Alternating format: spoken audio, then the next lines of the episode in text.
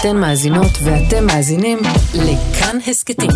כאן הסכתים, הפודקאסטים של תאגיד השידור הישראלי.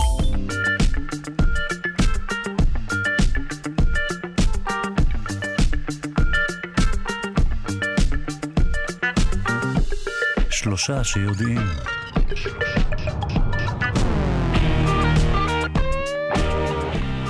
בוקר טוב למאזיני שלושה שיודעים, מגזין המדע והידע של כאן תרבות, ממשיכים להציע לכם אה, משהו אחר, פרט לחדשות שממשיכות להיות לא כל כך טובות. הבוקר, למשל, נשאל כיצד דגנים שינו את החיים על פני כדור הארץ, וכיצד ניתן לחזות מתי מונסון הופך לאירוע מסכן חיים. אה, יהיו כאן גם נושאים נוספים. אה, בשעה השנייה, מחקר חדש מנסה לקבוע מי מועד לפתח פוסט-טראומה. נודה כבר מראש לצוות התוכנית הבוקר, לעורכת אלכס לויקר, המפיקה תמר בנימין, דימה קרנצוב על הביצוע הטכני. אני שרון קנטור, בואו נתחיל.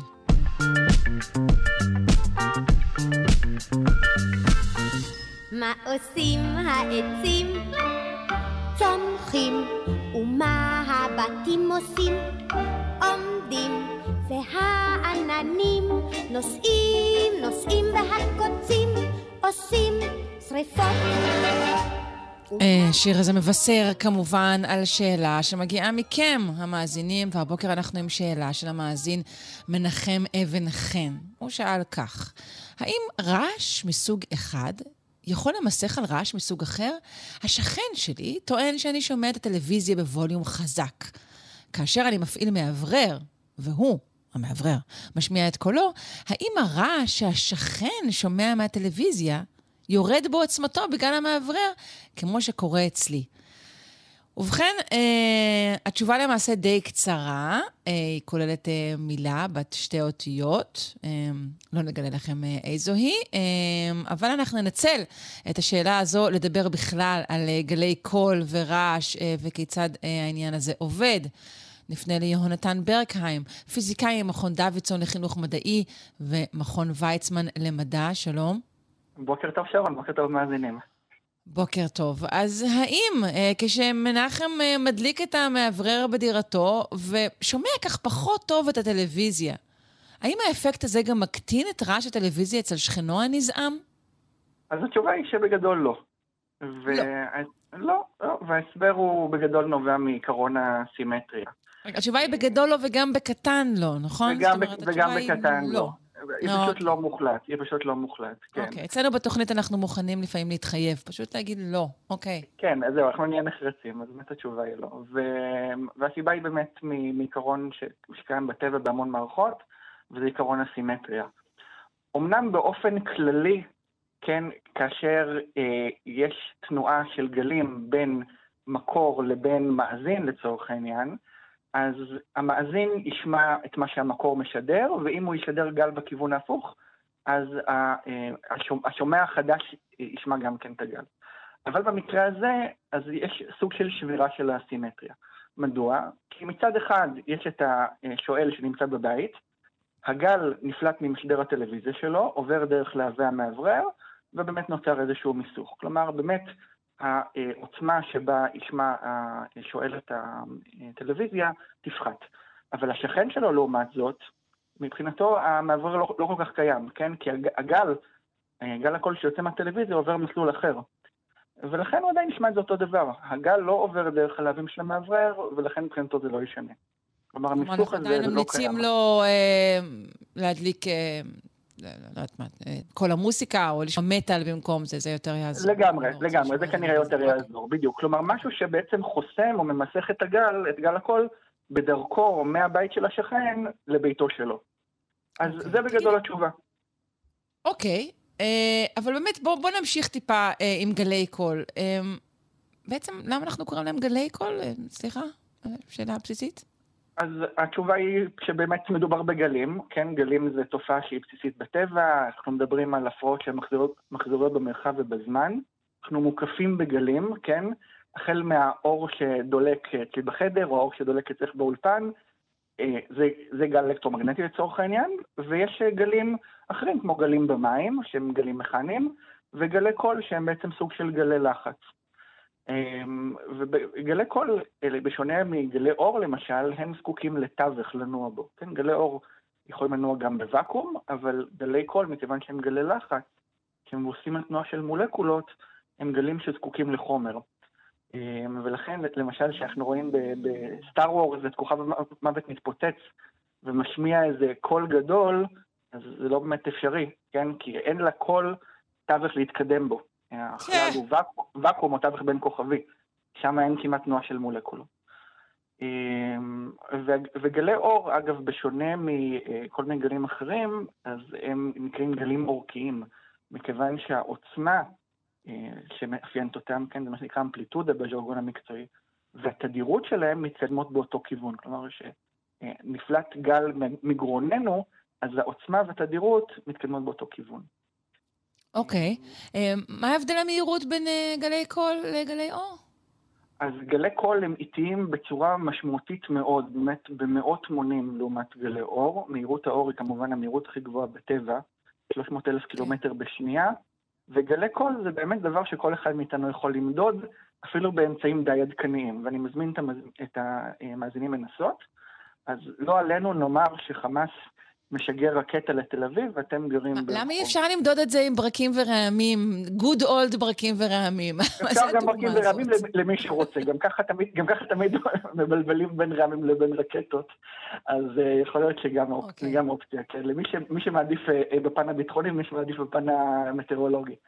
אז. אוקיי. נאמר שחמאס משגר רקטה לתל אביב, ואני בדיוק צופה בטלוויזיה, ולמשל אני גר בעיר רחובות, כן?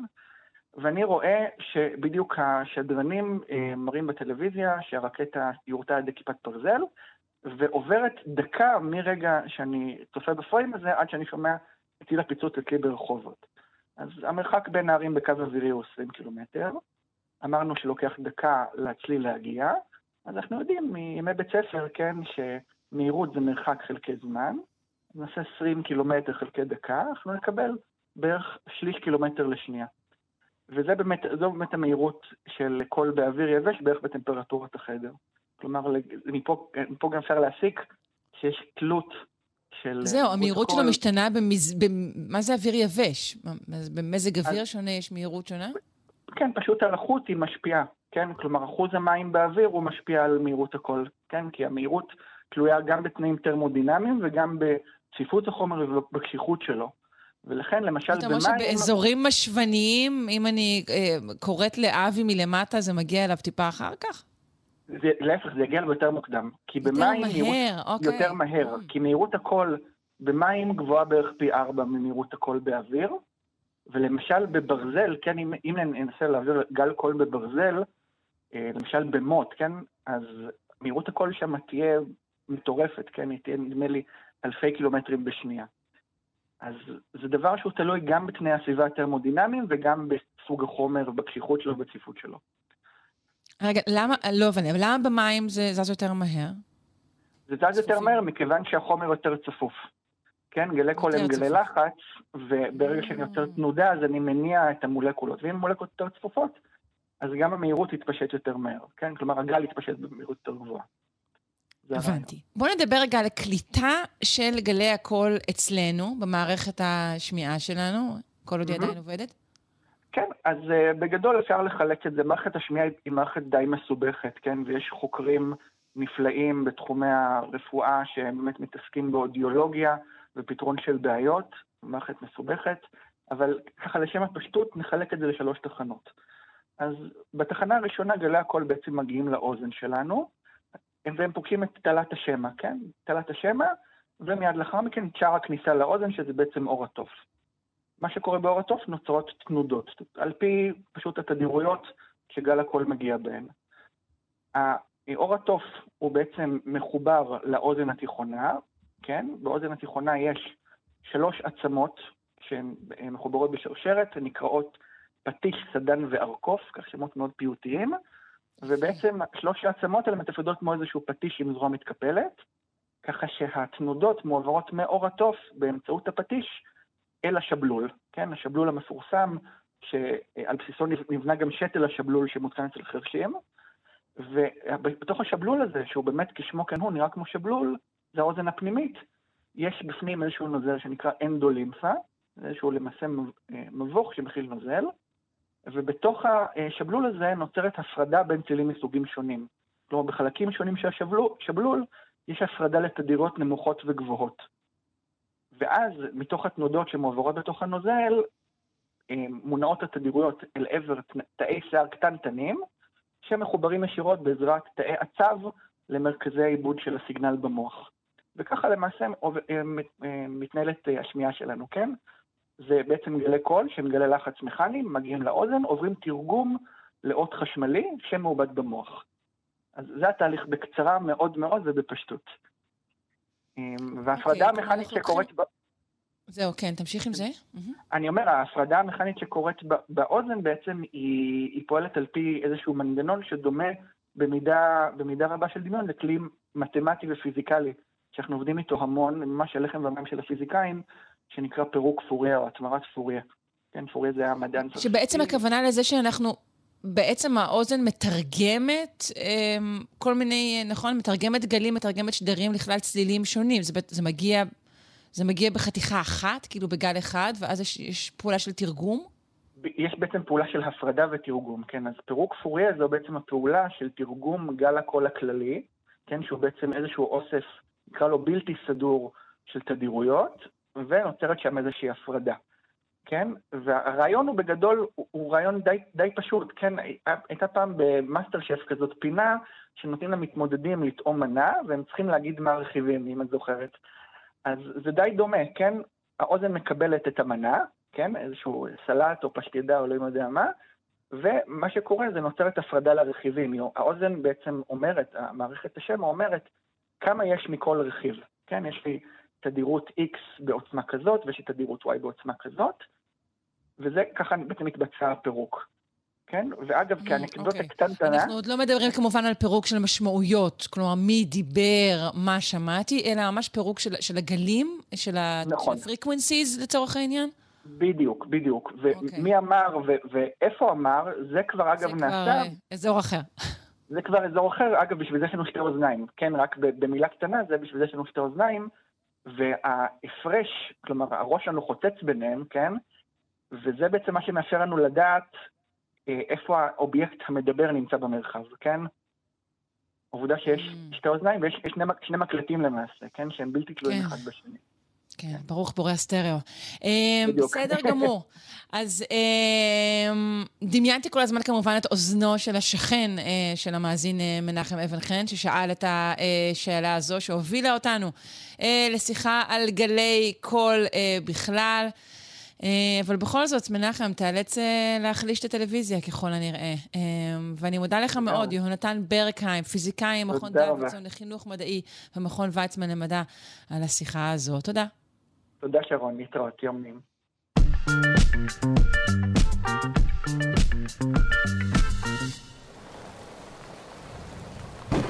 אצלנו אמנם... בואו נודה, אה, אין מספיק אה, גשם לעונה הזו, אה, אבל אנחנו מדברים על אזורים אחרים באסיה, בה גשמים עזים ושיטפונות הם עניין שבשגרה, בתקופת המונסון בעיקר. אבל האתגר הוא לחזות מתי גשמי המונסון עלולים להפוך לשיטפונות חריגים ומסכני חיים. כעת, מדעניות ממכון דוידסון למדע גילו גורם מפתיע שמשפיע על עוצמת גשמי המונסון ההודי. והגורם הזה הוא אוויר יבש שחוצה את קו המשווה. מה, איך, איך אוויר יבש דווקא משפיע על uh, גשמי המונסון? נפנה לדוקטור שירה רווה רובין מהמחלקה למדעי כדור הארץ וכוכבי הלכת במכון ויצמן למדע. שלום. היי, בוקר טוב. בוקר אור. אה, ככה זה, אנחנו אנחנו, נכון, את התשובה, נכון, אה, נכון, יכולנו לעשות אפשרויות והיינו צריכים אה, לבחור מה משפיע על גשמי המונסון. אה, אבל בואי רגע נתחיל בכלל במונסון. מהו מונסון ואיך הוא שונה מגשם? זה סתם כינוי לגשם חזק מאוד? כן, זה כינוי לגשם אה, שבשונה ממה שאנחנו מכירים באזור שלנו, הוא נמשך עונה שלמה, מיוני ועד ספטמבר. רבים איתנו טיילו, טיילו במזרח, באסיה או גם באפריקה יש מונסון כזה, שבעונת הקיץ יש גשם שלא מפסיק, ממש עונה שלמה. הוא מתחיל מתישהו ביוני, נגמר מתישהו בספטמבר, והעוצמות שלו הן מאוד חזקות ביחס למה שאנחנו מכירים כאן, והוא באמת לא מפסיק. עונה שלמה. לא מפסיק? וואו. כן, אה. האמת היא שיש, ש, שיש שונות מיום ליום. יש ימים ש, ש, שיש קצת פחות גשם ויש ימים שיש הרבה יותר גשם, אז, אז את השונות הזאת זה משהו שבאמת הרבה פחות מבינים את המונסון עצמו, את הגשם העונתי השלם הזה.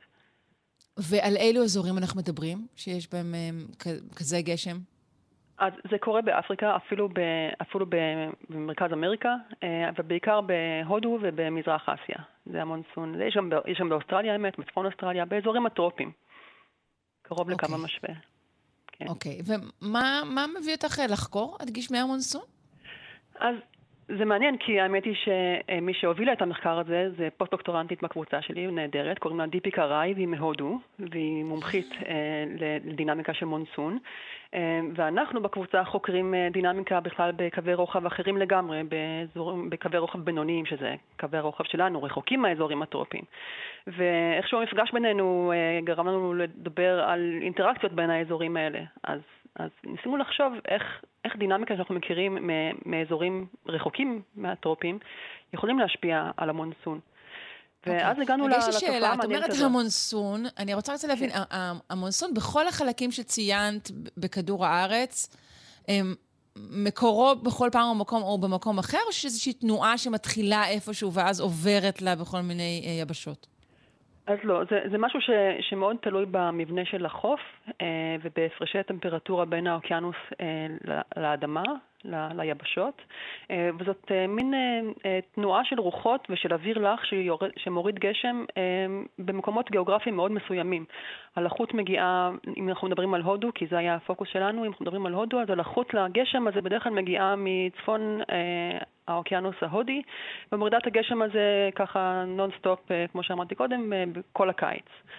אז, אז זה קורה באזורים מסוימים, זה לא איזה מערכת שנעה מיבשת ליבשת, אה, וזה קורה בעונות דומות, בקיץ. אוקיי. אוקיי. כן. אז הציעה לך הדוקטורנטית שלך בעצם לחקור את האזור הזה, שלרוב לא חקרתם, ואיך בדקתם ומה גיליתם? אוקיי, okay, אז בעצם אנחנו בקבוצה חקרנו כבר במקומות אחרים בעולם חדירות של אוויר יבש, אה, שזה מין אוויר שצונח בגובה מגובה של 8 עד 10 קילומטר מהאזור של זרם הסילון אה, באטמוספירה אה, ועד ממש לפני הקרקע או לפני האוקיינוס. וכשיש את הצמיחה הזאת של האוויר הוא מאוד יבש, והוא גורם לשלל תופעות של מזג אוויר, מסופות אבק ושריפות ועד לדברים שאולי פחות נראים לעין, כמו אידוי מואץ מהאוקיינוס. וגילינו שלפעמים... האוויר היבש, רגע, הטמפרטורה שלו רלוונטית לנו? זה אוויר יבש קר, אוויר יבש אמ, חם? זהו, האמת היא שהטמפרטורה קצת פחות רלוונטית, זה יותר עד כמה שהוא יבש או לח. זה מה שמשפיע על מה שראינו. אמ, אוקיי. ואיך בכלל, איך זה עובד? מה זה אוויר יבש שחודר מהאטמוספירה? מה, זה כמו אה, קרן גדולה כזאת? אוקיי, אז האטמוספירה זה מין, אה, זה אוויר, והוא טורבולנטי, הוא מתערבב כל הזמן, ויש זרמים כל הזמן אה, ש, ש, שמסתובבים להם שם, אם את יכולה לדמיין איזשהו נוזל שאת רואה את, ה, את הערבובים שבו, ויש זרמים כאלה בכל מיני סקלות, אה, יש זרמים בסקאלה קטנה, כמו כשמעשנים סיגריה ורואים את העשן ככה מתרבל, אבל יש גם מין ערבלים כאלה בסקאלה הרבה יותר גדולה, של אלפי קילומטרים. מאות ואלפי קילומטרים. אז אנחנו מדברים על סקאלה כזאת של מאות ואלפי קילומטרים של אוויר, שבצורה מאוד קוהרנטית הוא ככה צונח. ואם היו מסמנים אותו באיזה צבע, אז היו ממש רואים כמו נהר כזה של, של, של אוויר, של רוח בעצם. זה בעצם אוויר שזז ממקום למקום זה רוח. אז זה רוח שככה יורדת בגובה וגם מתקדמת תוך כדי זה לכיוון הקו המשווה. Mm, ובעצם okay. איך שהגענו לחקור את המונסון ההודי זה כי גילינו שרק במקום אחד בעולם האוויר הזה גם חוצה את קו המשווה, וזה די חריג. בדרך כלל האוויר נשאר בחצי כדור איפה שהוא מתחיל אה, בכדור הארץ, אבל ראינו שדווקא באזור של האוקיינוס ההודי, אה, באזור ליד אה, מדגסקר והחופים המזרחיים של אפריקה, פתאום שם יש מין חצייה של האוויר הזה את קו המשווה. אז אנחנו מדברים על חצייה מדרום לצפון. אה, של אותו אוויר יבש. והאמת היא רגע, אני פותחת ש... סוגריים. מה זה כן. ראיתם? איך אתן רואות ראינו. את זה? אוקיי, אז יש לנו נתונים. יש הרבה מאוד תצפיות מטאורולוגיות בכל העולם, כל הזמן, גם ברגע זה, מיליוני תצפיות אה, מתחנות מטאורולוגיות, מלוויינים, ממטוסים אה, וכולי. ויש לנו סט נתונים ענק ועצום ש, אותו אנחנו מנתחים וחוקרים, ואנחנו עוקבים אחרי מסלולים של אוויר. אז פיתחתם נתונים שהשתרעו על פני זמן רב? כן, אז הסתכלנו על נתונים של 40 שנה. אמ, כשאני אומרת נתונים, הכוונה ללחץ, לטמפרטורה, ללחות ולרוחות. אז עקבנו אחרי מסלולים של אוויר כזה, וראינו שרק במקום אחד בעולם יש מין חצייה מעניינת של קו המשווה, ותהינו איך זה משפיע.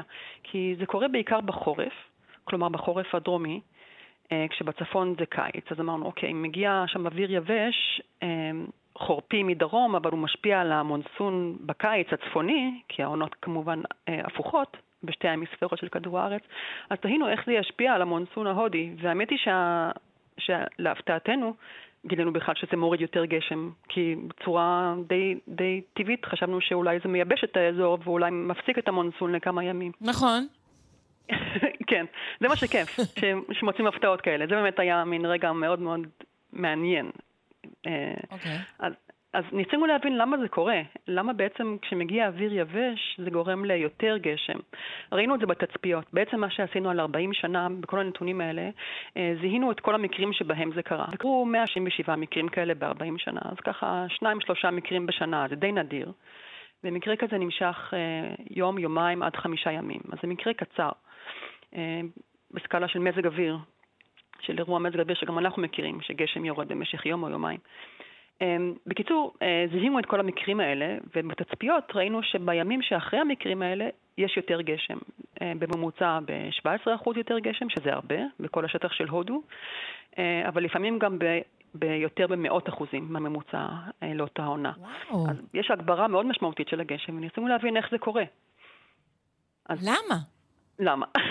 אז זה מה, ש, זה מה שהיה מעניין לגלות, שאותו אוויר יבש אה, שנחת ככה באטמוספירה, בכלל בהמיספירה הדרומית של כדור הארץ, הגיע למרכז האוקיינוס ההודי, אזור מאוד מבודד אה, ונקי כזה. והאוויר הזה מאוד יבש, והוא הגיע לאזור טרופי מעל האוקיינוס, שהוא הרבה יותר חם יחסית לאותו אוויר אה, יבש וקר יחסית, וזה בעצם מין הדליק אזור של אידוי מאוד מואץ. של מי האוקיינוס לתוך האטמוספירה. אז קראנו לזה מין hotspot של, של אידוי. מסתבר שבאוקיינוס אוויר לא מתאדה כל הזמן, אלא הוא באמת מתאדה במין אזורים כאלה בצורה מאוד מואצת, ואז זה נחבא שוב. אז גילינו שבמקרים האלה היה מין אידוי מאוד מואץ מתחת לאותו אוויר יבש. אבל מה שהאידוי הזה אומר זה שבעצם אותו אוויר נטען, הוא נטען בלחות חדשה. הוא נטען באדי מים. האוויר שמעל האוקיינוס החם יחסית. ואותם מדי מים אחרי זה מוסעים עם הרוח, וגם הרוח התגברה, זה גם דבר שראינו. אז בסופו של דבר מה שגילינו זה שמין נוצר כמו נהר כזה, נוצר מין אזור של הסעה, או מין, איך לקרוא לזה, אה, הובלה של הלחות החדשה הזאת להודו. אז אה, המקור לחות החדש הזה זה מה שכנראה עשה את ההבדל. וואו, מפגשים בין כוחות כאלו מניבים לפעמים תוצאות מאוד בלתי צפויות. אמ, זה מעניין מאוד. תגידי, איך זה יכול להיות שבעצם עד עתה אה, המנגנון הזה שתיארת לא זוהה? זאת שאלה מאוד טובה. כלומר, זה באמת מפתיע. אה, בדקנו את עצמנו כל כך הרבה פעמים כדי לראות שזה, שזה באמת אמיתי, כי זה, כי זה נושא שנחקר כבר אה, עשרות, אם לא, אם לא הרבה עשרות של שנים, המונסון בהודו. אמ, אני חושבת שהטריק כאן היה שזה לא קורה באותו זמן ובאותו מקום. האידוי הזה קורה בממוצע יומיים עד חמישה ימים לפני הפיק בגשם שרואים בהודו, וזה קורה בכלל בחצי הכדור הדרומי, והגשם קורה בחצי הכדור הצפוני. אז זה קורה לא באותו מקום ולא באותו זמן. אז קשה להבין את הקורלציה הזאת, או את הקשר, או את הקשר ממש של המנגנון בין שני הדברים. ואנחנו הצלחנו לעשות את זה כי אנחנו בקבוצה באופן כללי וגם במחקר הזה ממש עוקבים אחרי אוויר. אה, אנחנו עוקבים אחרי המסלול שלו, ואז אנחנו יכולים לעקוב אחרי, למשל, אה, תכולת הלחות של האוויר הזה, להבין איפה הוא מקבל את הלחות ואיפה הוא מאבד אותה, ואיפה זה נהפך לגשם אחרי זה. אז מה שהצלחנו לעשות זה ממש להצביע על הקשר, ממש למנגנון, אה, בין אידוי חריג באזור אחד, בזמן אחד, לבין הגשם בהודו כמה ימים אחר כך, כן. במקום אחר. ועשינו את זה על 40 שנה, אז אנחנו הצלחנו להגיד שזה באמת מנגנון חשוב, זה לא משהו שקרה פעם אחת. ולמשל, היה, היו כמה שיטפונות מאוד מפורסמים בהודו, מפורסמים uh, לרעה, אה, למשל באוגוסט 2018, אה, אולי את זוכרת, היה שיטפון ענק ועצום בקרלה בדרום הודו. אה, מאות אנשים נהרגו שם, אזורים ענקיים הוצפו שם ואנשים נאלצו להתפנות, וזה היה אירוע אחד שבאמת מה שקדם לו זה אותה חדירה של אוויר יבש. אז, אז, אז השאלה היא האם כמובן תוכלו לתרגם את, ה, את, ה, את הדבר הזה למערכת התראה כלשהי.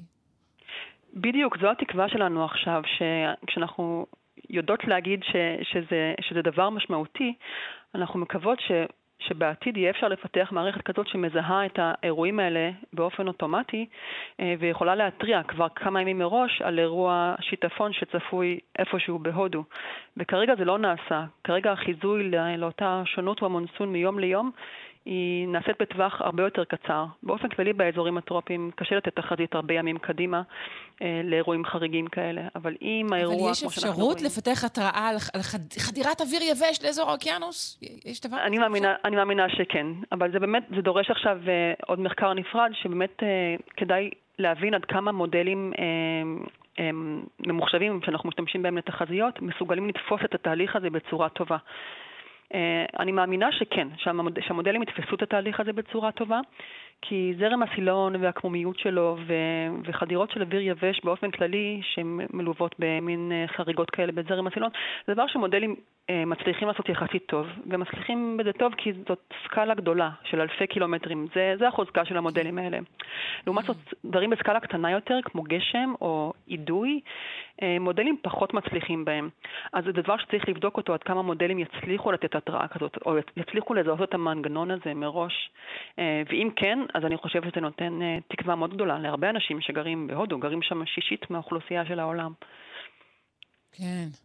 אה, ופיתוח מערכת כזו לא ייעשה מן הסתם במחלקה שלך, אתם צריכים שיתוף פעולה עם מחלקות נוספות, נכון? לגמרי, לגמרי. יש מרכזים אה, מבצעיים של, אה, של חיזוי בעולם, יש מרכזים אה, אה, ברמה לאומית, ובהודו יש אה, מרכז כמובן גדול ומפואר שמתמחה בנושא הזה, ויש גם אה, מרכזים עולמיים שנותנים אה, תחזית גלובלית, ואני חושבת שצריך שיתוף פעולה כזה, ויש אנשים שבאמת זו המומחיות שלהם.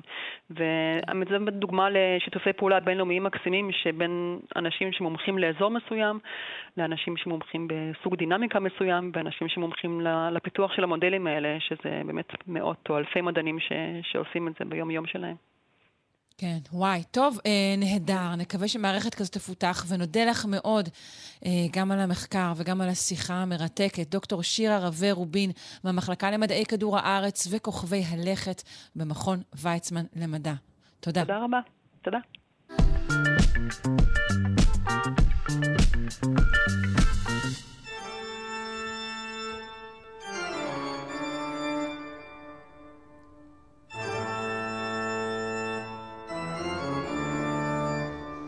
אנחנו עם פינת האבולוציה של הפרופסור אריאל צ'יפמן, חבר המחלקה לאקולוגיה, אבולוציה והתנהגות באוניברסיטה העברית. אה, נראה שהתייאשנו אה, מבעלי החיים. אנחנו רוצים אה, לשוחח קצת על אה, משפחת הצומח. אה, נכון? לא דיברנו עליהם הרבה זמן. נכון, אז ודאי שלא התייאשנו מחיות, גם נחזור עליהם היום במהלך השיחה, אבל אני רוצה להתחיל בלדבר על הקבוצה שנקראת דגנים.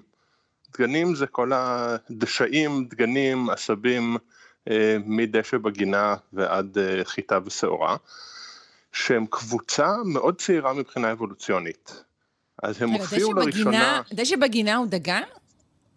הדשא בגינה הוא דגן, אלא אם כן יש לך דשא מפלסטיק, אבל אם יש לך דשא אמיתי בגינה הוא דגן, כן, בהחלט. וואו. שייך לאותה משפחה. כן, וגם הדשא באחו אה, זה הכל שייך לאותה קבוצה מאוד גדולה ומאוד מגוונת, עשרות אלפי מינים על פני כל כדור הארץ, אבל קבוצה צעירה. הדגנים הראשונים שאנחנו מכירים מופיעים בסוף הקרטיקון, כמו לפני בערך 60-70 מיליון שנה, שזה יחסית מאוחר בהיסטוריה של עולם הצומח, אבל הם הופכים להיות קבוצה דומיננטית לפני בערך 30 מיליון שנה. אה, ואני רוצה לקשר כאן לדברים שדיברתי עליהם גם בשבוע שעבר. אה, אמרתי שאנחנו נמצאים עכשיו באחד התקופות הקרות ביותר בהיסטוריה של כדור הארץ וההתקררות הזו התחילה בערך אז, לפני 30-40 מיליון שנה, כדור הארץ התחיל בהדרגה להתקרר ובתור תושבי הים התיכון זה נשמע לנו לא אינטואיטיבי אבל באקלים גלובלי קור הולך עם יובש וחום הולך עם לחות ועם רטיבות, אז תקופות קרות יותר הן גם תקופות יבשות יותר.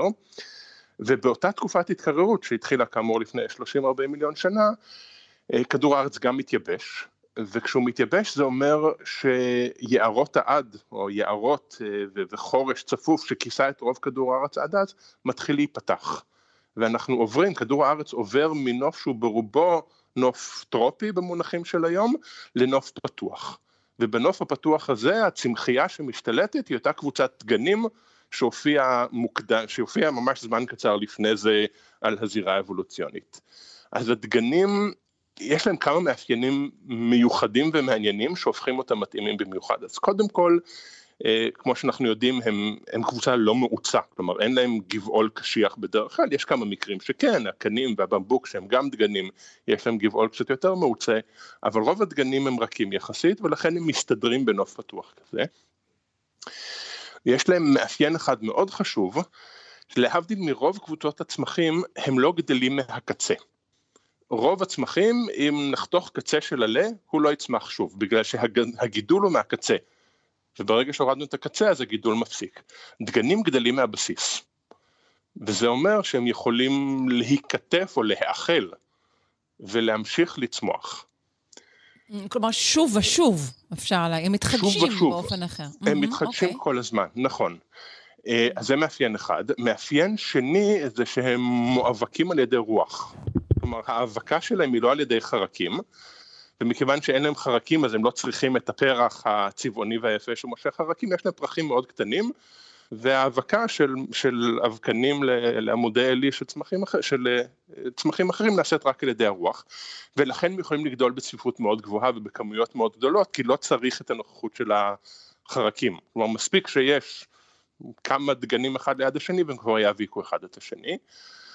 אה, עכשיו מה שהגידול הצפוף הזה וצורת הגידול אומרת שהם גם הופכים להיות אוכל מאוד פופולרי ואז הם מפתחים עוד מנגנון הגנה. בתוך העלים שלהם יש כבישים קטנים של צורן, של סיליקה, אה, שהופך אותם למאוד קשים לאכילה ועיכול. אה, וכמובן אנחנו יודעים שבאבולוציה כל פעם שמופיע איזשהו קושי, איזשהו מנגנון הגנה, אז מופיעים בעלי חיים שיודעים להתמודד איתו. אז נחזור לעולם שלפני בערך 30 מיליון שנה ובעצם עד ימינו. הקבוצה הזו של הדגנים עם הגדילה מהבסיס ועם עם העלים הארוכים והדקים ועם האבקה על ידי רוח וכל המאפיינים האלה יוצרים סביבה אקולוגית חדשה שלא הייתה קיימת קודם ואנחנו רואים את זה מופיע על פני כל היבשות כנראה הראשונה הייתה דרום אמריקה, שהייתה אז יבשת מבודדת כמו אוסטרליה של היום, אבל לאט לאט אנחנו רואים את זה בכל היבשות, ויש לנו בעצם עד היום כדור הארץ של היום הוא הנוף הנפוץ ביותר על פני כדור הארץ הוא הנוף הזה שהופיע לפני 30 מיליון שנה. אז יש לנו את הסוואנות באפריקה והפרריז בצפון אמריקה והפמפס בדרום אמריקה והסטפה באסיה. כל אלה הם בעצם סביבות אקולוגיות שהצמחייה אה, העיקרית בהם מתגנים. עכשיו זה כמובן משפיע על כל המערכת האקולוגית והבטחתי שאני אחזור גם לחיות כי יש קבוצה שלמה של חיות שמופיעה שמתמחה בחיים בסביבות האלה אז קודם כל אה, ביונקים, יש לנו יונקים שמתמחים לחיים בשטח פתוח והופכים להיות עם רגליים ארוכות ודקות יותר ומתמחים לריצה והשיניים שלהם הופכות להיות שיניים שיכולות להתמודד עם השחיקה הקשה של העשב, הם שיניים הרבה יותר גדולות ומסיביות. ואז במקביל אליהם מופיעים טורפים שמתמחים באכילה של אותם אוכלי עשב שרצים מהר, כל הקבוצה של החתולים והכלבים שהם מתמחים בתפיסה של אוכלי עשב, אז בעצם רוב החיות שאנחנו חושבים עליהן, החיות המוכרות אה, שאנחנו חושבים עליהן הן בעצם חיות שמבחינת צורת חיים הופיעו לפני בערך 30 מיליון שנה. עכשיו, אם הייתי חוזר בזמן לעידן הדינוזאורים, הייתי רואה עולם מאוד מוזר ולא מוכר לי.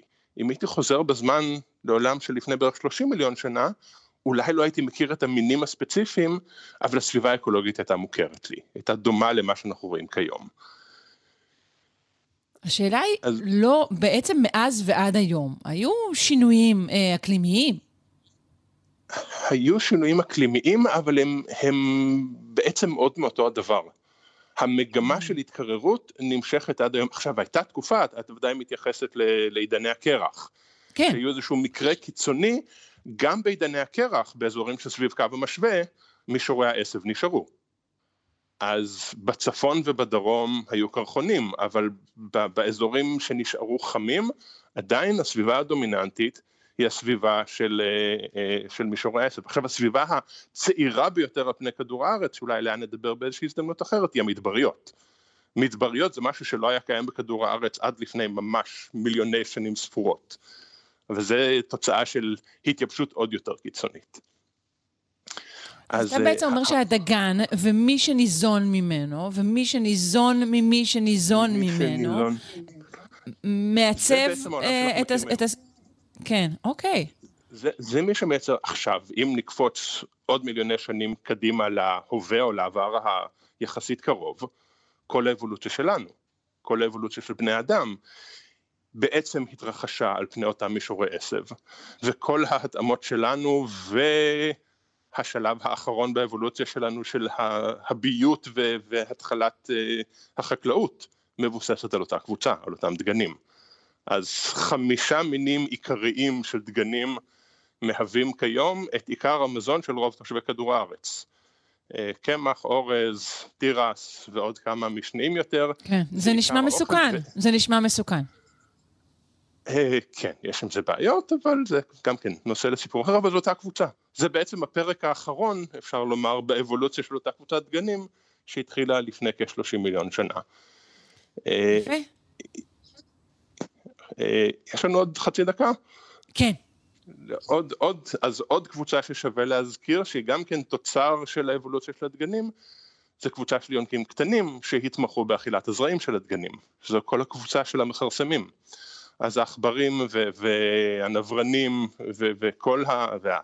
כל הקבוצה הזו, בעצם קבוצה של יונקים קטנים שמתמחים בניצול הדגנים ובאכילת הזרעים שלהם ולא העלים שלהם. ואז יש קבוצה של טורפים שמתמחה בלאכול אותם, אז זה עוד איזשהו ענף שלם אה, של, של האבולוציה של היונקים שנמצאת לא מעל פני העשב אלא מתחת לעשב, בתוך האדמה, אה, וגם היא כן. קבוצה שהיא דומיננטית מאוד כיום וכמעט לא הייתה קיימת לפני 50 מיליון שנה. אז... ובגלל האופי של הדגן, שאנחנו... האופי שבו הוא, הוא, הוא, גם אה, אמרנו שהוא מתחדש, וגם האופן שבו הוא מתרבה, כל הזוללים האלו מלמעלה ומלמטה אה, לא מכלים אותו.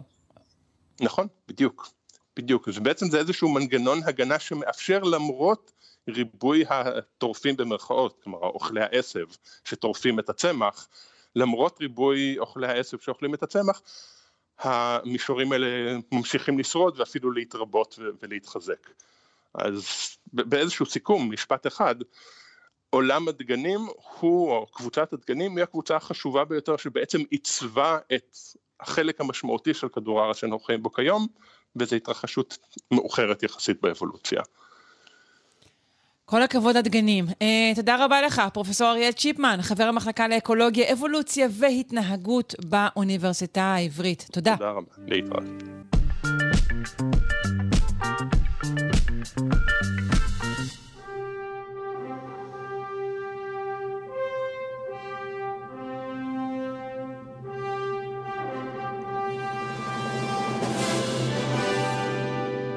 אנחנו עם פינת גיבורי העל של אה, אורי פינק, איש הקומיקס של ישראל ויושב ראש איגוד הקריקטוריסטים הישראלי.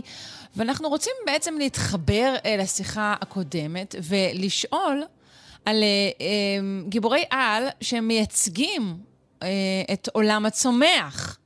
או, שלום. כן, טוב. זהו, זה איך ששמעתי את זה. זאת אומרת, שמעתי את האייטם הזה, וככה מדובר על איזה משהו שעשה הטבע על האדם, זה היה ממש כאילו יש לו איזושהי מין תודעה כזאת.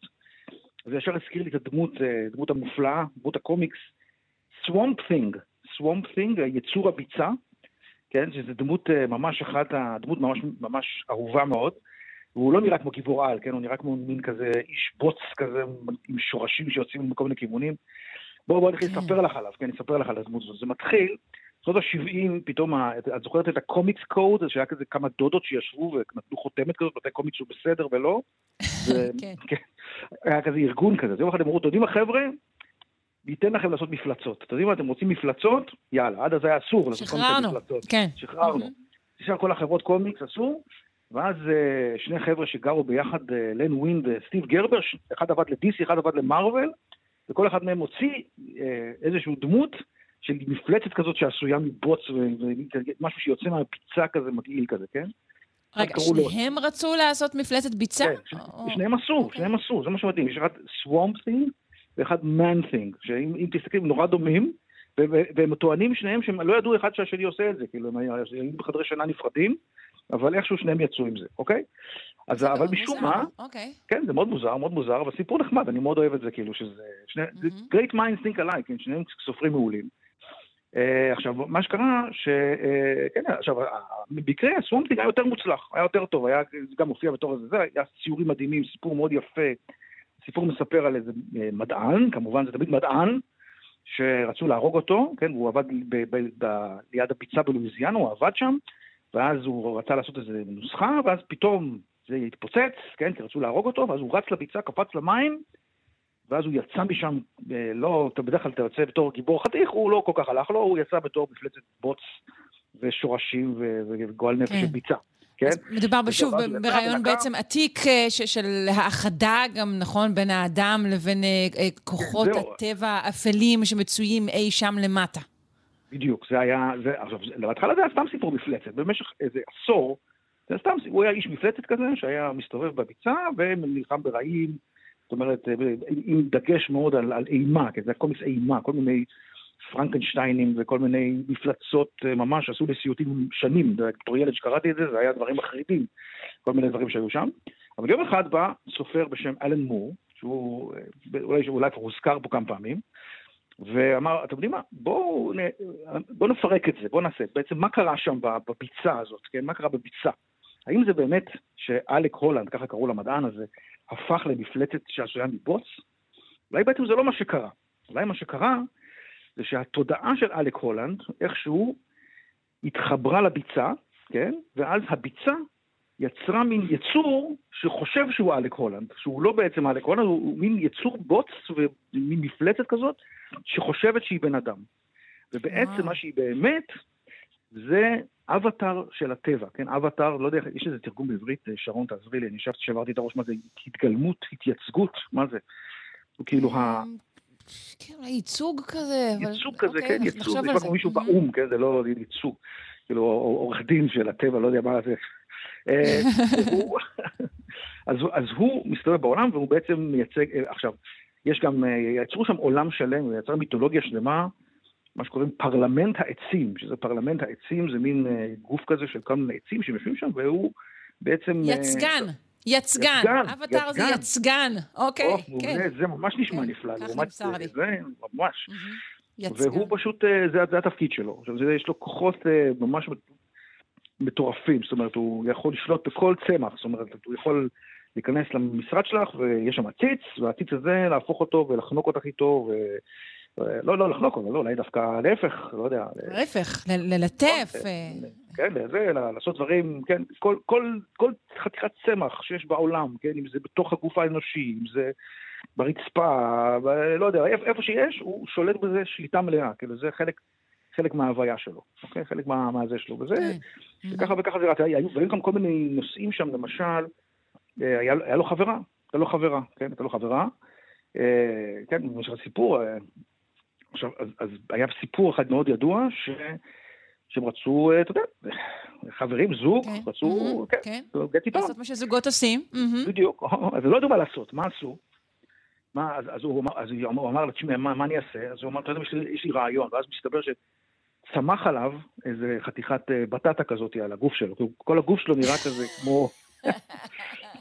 בטטה ב, לא באזור האסטרטגי, סתם בטטה, כן? היא צומחת עליו, הוא אמר לה, תאכלי את זה, תאכלי את זה, זה הכי קרוב שאני יכול להגיע לקיום ממש יחסים, ואז היא אכלה את זה, ואז נכנסה לטריפ מטורף, כן? כל ה... זה היה טריפ כזה של... שהיא הבינה מי הוא ואת המהות שלו. וואו, זה מאוד עמוק. עמוק לאללה. תרתי משמע אפילו, הייתי אומר. כן, כן, זה היה מאוד מאוד עמוק, ו- וזה היה ממש uh, סיפור, וגם ציורים מדהימים. זאת אומרת, אם מישהו, מישהו מתעניין בקומיקס, אז uh, מישהו רוצה לראות קומיקסים משובחים, זה היה בשנות ה-80, 87, 88, להשיג את הספרים האלה. ומה ש, שנחמד, שהמעגל של הסיפור נסגר, בזה שבגלל הסיפור הזה, כן, שזה סך הכל, זה לא, לא, לא, לא כל כך לילדים, בוא נגיד, הסיפור הזה, אז DC החליטו להוריד את הקומיקס קוד, שממנו התחלנו את כל הסיפור הזה. החליטו להוריד את. הקומיקס קוד מהקומיקס שלהם, אמרו יאללה, עכשיו לא מעניין אותם יותר מפלצות, אתם תגידו לו מה לעשות, אנחנו עושים דברים יפים גם בלי זה. וזהו, וככה, עכשיו, עד היום הוא... הוא מסתובב לו בעולם הקומיקס, כן, הבחור הזה, סוואמפ. כן, וגם יש סדרת טלוויזיה, אה, נכון? סוואמפ כן, שהיא בוטלה עוד לפני ששודרה, זה היה פשוט... אה. זה היה דווקא הייתה נחמדה, נחמדה, ויש גם נכון. סרט, כל מיני דברים. וכמובן שיצורים כאלה, אתה יודע, נמצאים אה, בהרבה עולמות מיתולוגיים, בטח המיתולוגיה הנורדית אה, וצפונית אירופאית, יצורים שנמצאים בביצה, מי יודע מה רוחש שם. אז אה, כן, נשען נכון, נכון. על פחדים עתיקים מאוד. יפה, אז... אני הכי קרוב שהגעתי זה, ועשיתי אחד הקומיקסים הראשונים שפרסמתי אי פעם, קראו לו הרפתקאות מלפפון. שזה הכי קרוב שאני הגעתי. הגרסה הישראלית כן. לפחדים אה, קמאיים. אוקיי. אורי פינק, תודה רבה לך. יאללה, ביי ביי. להתראות, שיהיה יום טוב, ביי.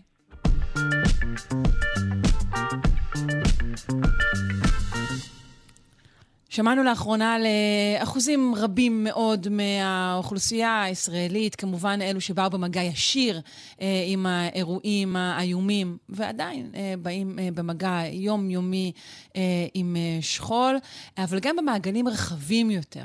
ישראלים שבעצם פיתחו תסמינים של פוסט-טראומה. אנחנו עם מחקר חדש שעושה איזשהו צעד בכיוון של גילוי הבדלים בתפקודי המוח. בין אנשים שחוזרים לשגרה אחרי אירוע טראומטי, אה, לעומת אלו שמפתחים אה, פוסט-טראומה. נפנה לדוקטור זיו בן ציון, חוקר מוח, פוסט-דוקטורנט בבית ספר לרפואה באוניברסיטת יל. שלום. בוקר טוב, שלום. בוקר אור. אה, בואו נתחיל כהרגלנו במבוא קצר, לפני שניגש למחקר שלך. מהי בעצם פוסט-טראומה, איך אנחנו מגדירים אותה, ובעיקר, איך היא מתבטאת במוח שלנו. אוקיי, okay, אז um, פוסט-טראומה היא בעצם תגובה uh, שלנו לאירוע טראומטי, טראומטי שנמשכת, מה שנקרא, בעצימות גבוהה מדי ולאורך זמן רב מדי. בעצם, אחרי שאנחנו בתור בני אדם חווים טראומה, זה הגיוני לגמרי שיהיו לנו סימפטומים מסוימים, קצת יותר חרדה, קצת יותר דיכאון, קצת קושי בשינה. אנחנו מצפים שאחרי מספר שבועות הסימפטומים בהדרגה ייחלשו ואנחנו נוכל לחזור לתפקוד מלא ולשגרה. אה, יש אחוז מהאנשים שזה לא קורה אצלם, הסימפטומים ממשיכים, האירוע עצמו בעצם... זאת בהנחה שהשגרה חזרה להיות שגרה. אני פותחת סוגריים, כי זה לא המצב כאן בישראל, שבו אנחנו, אמנם היה אירוע אחד-אחד, אבל אנחנו בעצם ממשיכים להיות בתוך um, um, מצב של יצירת um, טראומה מתמשכת. לגמרי, לגמרי. אז המצב עכשיו בארץ הוא הרבה יותר מורכב.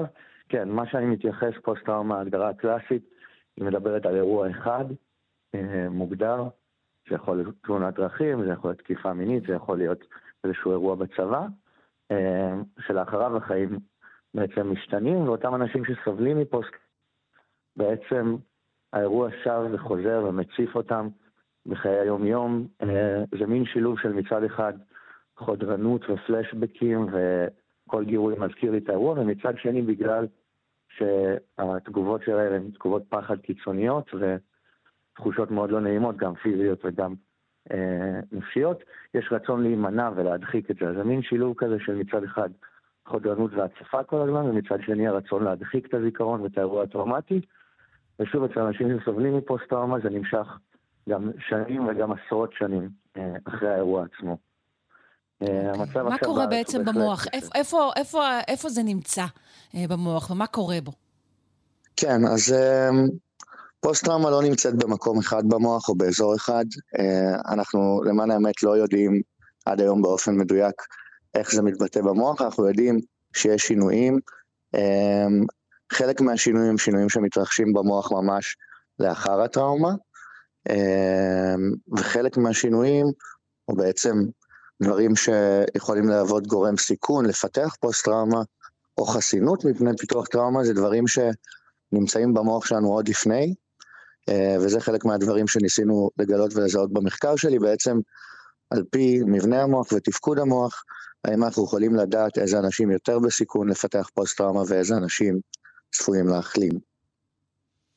אוקיי, okay. אה, איך המחקר שלכם בוצע? אה, מה בדקתם ואיך? אוקיי, okay, אז המחקר שלנו בוצע בבית חולים איכילוב. Uh, האוכלוסייה שבדקנו זה אנשים שהגיעו לחדר המיון, בעקבות שלל אירועים טראומטיים, uh, תאונות דרכים, תקיפות מיניות, פיגועים, uh, קטטות, בעצם כל סיבה שבגללה בן אדם מגיע לחדר מיון.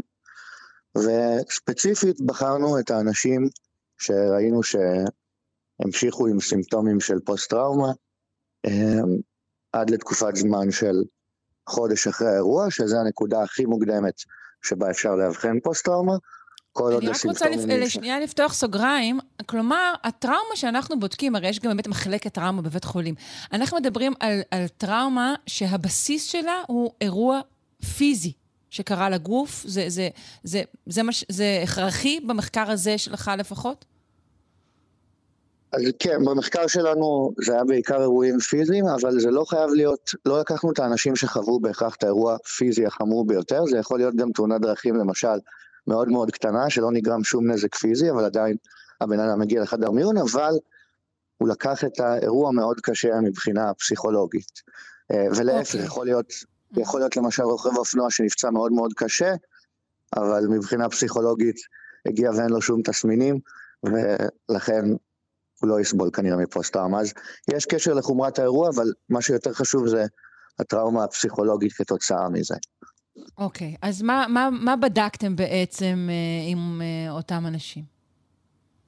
אז uh, עקבנו אחרי אותם אנשים במשך מעל לשנה, 14 חודשים, בכמה נקודות זמן אה, אחרי הטראומה, החל מחודש אחרי הטראומה, אה, ובעצם בכל נקודת זמן עשינו הרבה מאוד הערכות ואספנו הרבה מאוד מדדים, גם הערכות פסיכולוגיות, גם מדדים קוגנטיביים, באמצעות כל מיני מטלות שבודקות זיכרון עבודה, אה, קשב, ויסות רגשי ודברים כאלה.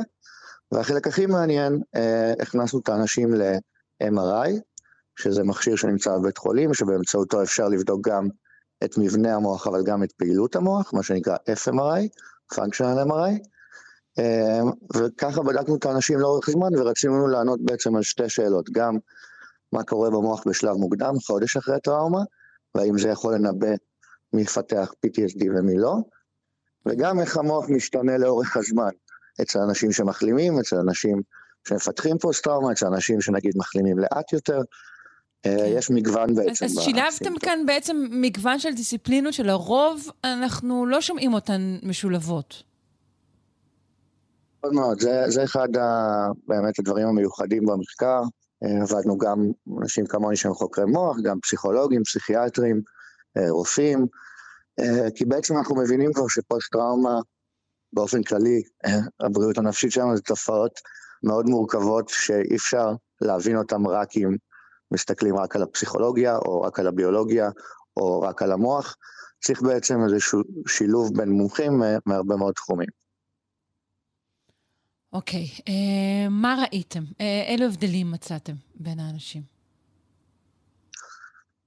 אז מצאנו כל מיני הבדלים. Uh, אני חושב שאחד הדברים המעניינים uh, הגיע באמת דווקא מהתחום של תפקוד המוח, אז נתנו לנבדקים שלנו לשחק באיזושהי אה, מטלה, באיזשהו משחק, שכביכול לא קשור בכלל לפוסט-טראומה, אה, איזשהו משחק שבמהלכו הם יכלו או להרוויח נקודות או להפסיד נקודות, אה, כשהמטרה הייתה לצבור כמה שיותר נקודות.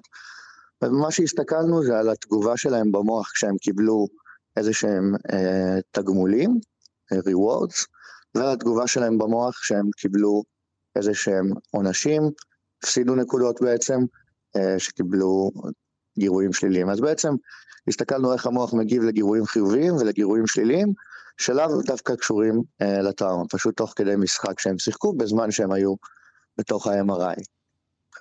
אה, שני דברים מעניינים שמצאנו במחקר הזה, אז אחד יותר מתכתב עם הספרות אה, שכבר ידועה, אבל עדיין מעניין. ראינו שאנשים זמן קצר אחרי הטראומה, חודש אחרי הטראומה, אלה שהמוח שלהם אפשר להגיד האזורים במוח שקשורים יותר לעיבוד של גירויים שליליים, כמו האמיגדלה ואזורים אחרים, אז מי שהיה לו פעילות מוחית מוגברת לגירויים שליליים, חודש אחרי הטראומה, היה יותר בסיכון לפתח פוסט-טראומה ב-14 חודשים לאחר האירוע, בסוף המחקר. כלומר, כבר זמן קצר אחרי הטראומה, לפי הפעילות המוחית יכולנו אה, לזהות מי יותר בסיכון. הממצא אפילו היותר מעניין והמפתיע היה דווקא בהסתכלות על המערכת החיובית במוח. אנחנו לא ממש אה, ציפינו לראות איזה שהן תוצאות, בדרך כלל מסתכלים על המערכת הזאת יותר בהקשרים של הפרעות כמו דיכאון, שקשורות באמת למצב רוח ירוד וחוסר יכולת להרגיש הנאה. ומצאנו בהקשר של פוסט-טראומה שאנשים שהמערכת הזאת, בעצם המוח שלהם פחות הגיב לגירויים חיוביים, מתגמלים, חודש אחרי הטראומה, הם גם כן היו יותר בסיכון לפתח פוסט-טראומה. או אפשר להסתכל על זה הפוך. אנשים שהמוח שלהם הגיב יותר לגירויים חיוביים, דווקא היה להם יותר סיכוי להחלים מהאירוע הטראומטי ולחזור לשגרה. למה זה מפתיע? בעצם מה ש... שוב, אם הבנתי נכון, מה שאנחנו אומרים זה שאנשים שפתוחים יותר לחוויות חיוביות, יש להם אה, סיכוי טוב יותר לא ללקות בפוסט-טראומה? כן, זה, הסיבה שזה מפתיע היא כי תמיד אנחנו מסתכלים על פוסט-טראומה ובאופן כללי על הפרעות של סטרס וחרדה כאיזושהי בעיה במערכת השלילית של המוח. בעצם אנחנו רואים איזה שהם גירויים שליליים או מאיימים, והמוח פועל יותר למידה ואנחנו מרגישים פחד ואי אפשר לשלוט. וכל הטיפולים לפוסט-טראומה הם פועלים בדיוק על זה, לנסות להחליש את התגובה השלילית, לנסות לחשוף את האדם למאפיינים של האירוע, אה, ולא מסתכלים על המערכת החיובית בכלל. אה, ומה שמצאנו פה, אוקיי.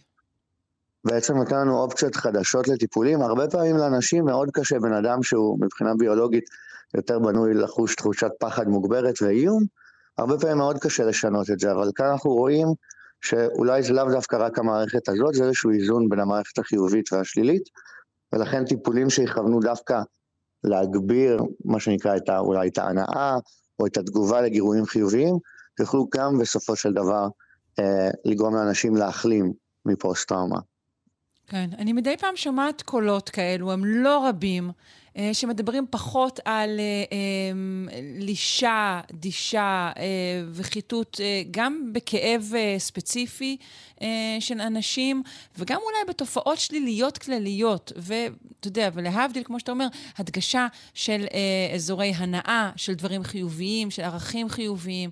אז מה שאתה אומר דווקא מאשש לי מחשבה שאני מתחילה לשמוע אותה. כן, כן, וזה חשוב להדגיש, באמת, אני מאמין, וגם אנחנו רואים במוח שהמערכות האלה נמצאות באינטראקציה, המערכת החיובית והשלילית. בסוף כל החלטה שאנחנו מקבלים בחיים, או כל בחירה, אנחנו די חושבים, אוקיי, מה הכי גרוע שיכול להיות, מה הרווח שלי מזה, ו... ועל ידי כך מקבלים החלטה. לכן, כמו שאמרתי בהתחלה, הרבה פעמים אנשים עם פוסט-טראומה, נגיד, נמנעים מכל מיני דברים, מכל מיני אירועים, כי הם מפחדים ש... שוב הזיכרונות יציפו אותם ויהיה להם מפחיד, אבל אם אנחנו נצליח לחזק את הצד החיובי, שאולי בעצם אם, לא יודע, נצא לפגוש חברים או נלך לפגוש את המשפחה, נוכל גם לחוות איזושהי הנאה מזה ולהפיק תועלת, וזה בעצם הסצנריו החיובי, זה יכול להתגבר על הדברים השליליים, בעצם לשנות את האיזון הזה. מדובר בנתונים שבעצם האדם אה, מסתובב איתם אה, ומגיע איתם אל האירוע עצמו. זאת אומרת, נכון, מראש יש לי נטייה כזו או כזו. אז נשאלת השאלה, האם, אה, שוב, נגיד דוגמה גרועה, כן? חיילים, שהסיכוי שהם יפגשו אירועים טראומטיים הוא סיכוי גבוה. האם אנחנו אומרים שאולי כדאי גם לסרוק את מוחם אה, קודם לכן, ולפי זה להחליט מי יעמוד טוב יותר אה, במוראות הקרב ומי לא? זה משהו שהוא אפשרי?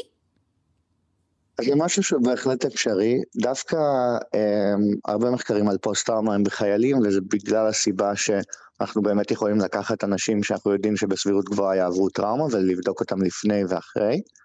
אמ, וזה באמת חשוב על מנת לקבוע, כמו שאמרת, גורמי סיכון לפוסט-טראומה. המחקר שלי אבל, אמ, הוא דווקא מחקר, כמו שאמרתי, בחדר מיון, שהתחיל חודש אחרי האירוע, או זמן קצר אחרי האירוע, כי לא יכולנו מראש לדעת מי האנשים, ויש גם חשיבות להסתכל על דברים שקורים אחרי הטראומה. כל אחד מאיתנו בא עם איזשהו סיכון יותר או פחות, ואפשר אה, לפי זה להחליט כל מיני דברים, אבל נגיד פוסט-טראומה באזרחים, שזה פוסט-טראומה שהרבה יותר נפוצה, כי יש הרבה יותר אזרחים מחיילים, למרות שזה אולי פחות מחקר.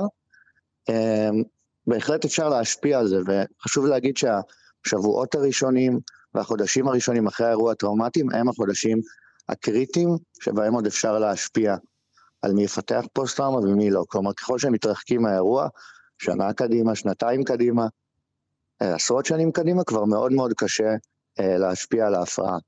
יודעים שפחות או יותר שנה... כלומר, דברים מתקבעים. תופסים צורה בעצם אה, במוחנו, ו- וקשה יותר לשנות אותם. בדיוק. בערך 14 חודשים אחרי האירוע, שזו הנקודה שאנחנו בחרנו למחקר, לא בחרנו סתם. מחקרים בעבר הראו ש-90% מהאנשים שפיתחו פוסט-טראומה כבר יישארו איתה לאורך כל החיים, וגם 90% מהאנשים שהחלימו עד לנקודה הזאת של 14 חודשים, כבר יישארו בלי פוסט-טראומה. אז בעצם השנה הזאת היא השנה המרכזית והחשובה, וכן דברים שמשתנים תוך כדי השנה הזאת יכולים להשפיע על הסיכון שלנו. אז אם דיברתי על המערכות החיוביות והשליליות, כן אפשר לשנות או לעבוד עליהם במהלך הזמנים האלה, ובגלל זה החשיבות הכל כך גדולה גם לטפל בזה מוקדם ולא לחכות. אם אני חושב עכשיו על המלחמה ועל כל המצב הבלתי אפשרי שנמצאים בו, אני לא רוצה שזה יגיע למצב שעוד חמש שנים יגידו פתאום, וואו, המון אנשים סובלים מפוסט-טראומה, אלא זה משהו שעכשיו כבר צריך להקצות לו משאבים אה, מבחינת המדינה, מבחינת כולם, כן. וזה לא רק לחיילים, וכמו שציינת בהתחלה, אזרחים, אפילו אנשים שלא חוו פיזית את האירוע, רק, רק לקום בבוקר בשביל לאוקטובר ולראות מה קרה, אה, בהחלט זה גם יכול כבר להוביל לסימפטומים. ו... כן, כן, כן, נעשו מחקרים אה, מהירים, מיידיים, ו... וראו פשוט אחוזים ניכרים מאוד אה, מהאוכלוסייה, לזיכרוני, באזור 30 אחוז, שיש להם תסמינים כאלו או אחרים של פוסט-טראומה. אני מודה לך מאוד אה, על השיחה הזו ועל המחקר החשוב. דוקטור זיו בן ציון, חוקר מוח, פוסט-דוקטורנט בבית ספר לרפואה באוניברסיטת ייל. תודה. תודה רבה.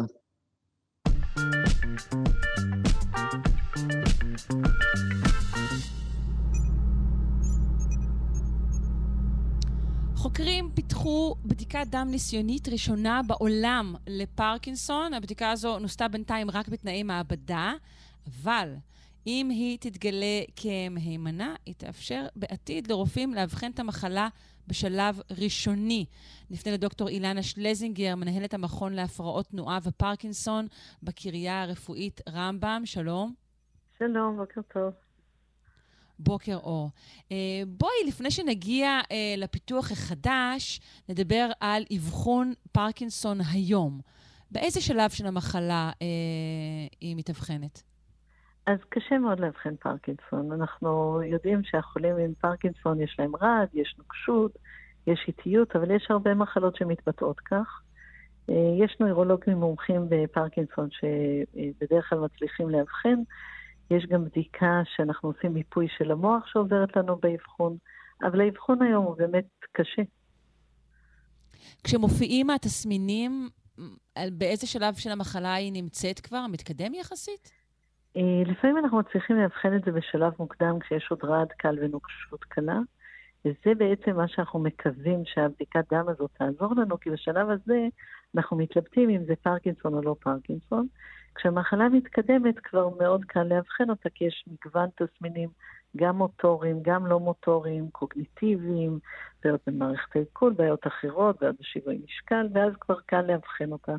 אבל מה שאנחנו מאוד מקווים, שבדיקת הדם החדשנית הזו, אם היא באמת תימצא יעילה, תאפשר לנו לאבחן את החולים בשלב הראשוני, ואם זה יצליח, אז נוכל אולי בעתיד לתת תרופות שיעצרו את המחלה, כך שהיא לא תתקדם, אולי אפילו נרפא אותה. זה התקווה שלנו.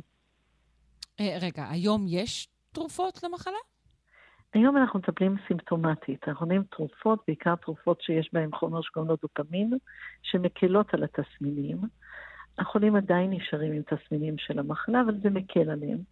אבל אתה מסתכל לאורך זמן על המטופל, ורואה שהחולה המתמודד עם מחלת פרקינסון, מחלתו הולכת ומידרדרת באיטיות, וקצרה ידינו מלעצור את ההידרדרות הזו. אנחנו רק יכולים כל פעם להגביר את מינון התרופות, להוסיף עוד תרופה להקל, אבל המחלה הולכת ומתקדמת לאיתה. אה, אוקיי, הבדיקה החדשה הזו, בעצם מה היא באה לאתר ואיך? או בעצם אנחנו צריכים לשאול קודם כל אולי מה פרקינסון עושה אה, במוח שלנו? אה, מה, מה קורה כשמתפתח פרקינסון? אז כמו בזקנה הרגילה שמתים לנו לצערנו תאים במוח, בפרקינסון התאים מתים בקצב מואץ. ויש בתוך התאים במוח עברון שקוראים לו מיטוכונדריה, שבתוכו יש משהו שנקרא אקה חמצונית, התא קשה לו, ויש ביטוי של הקושי הזה על ידי שינוי גנטי ב-DNA של העברון.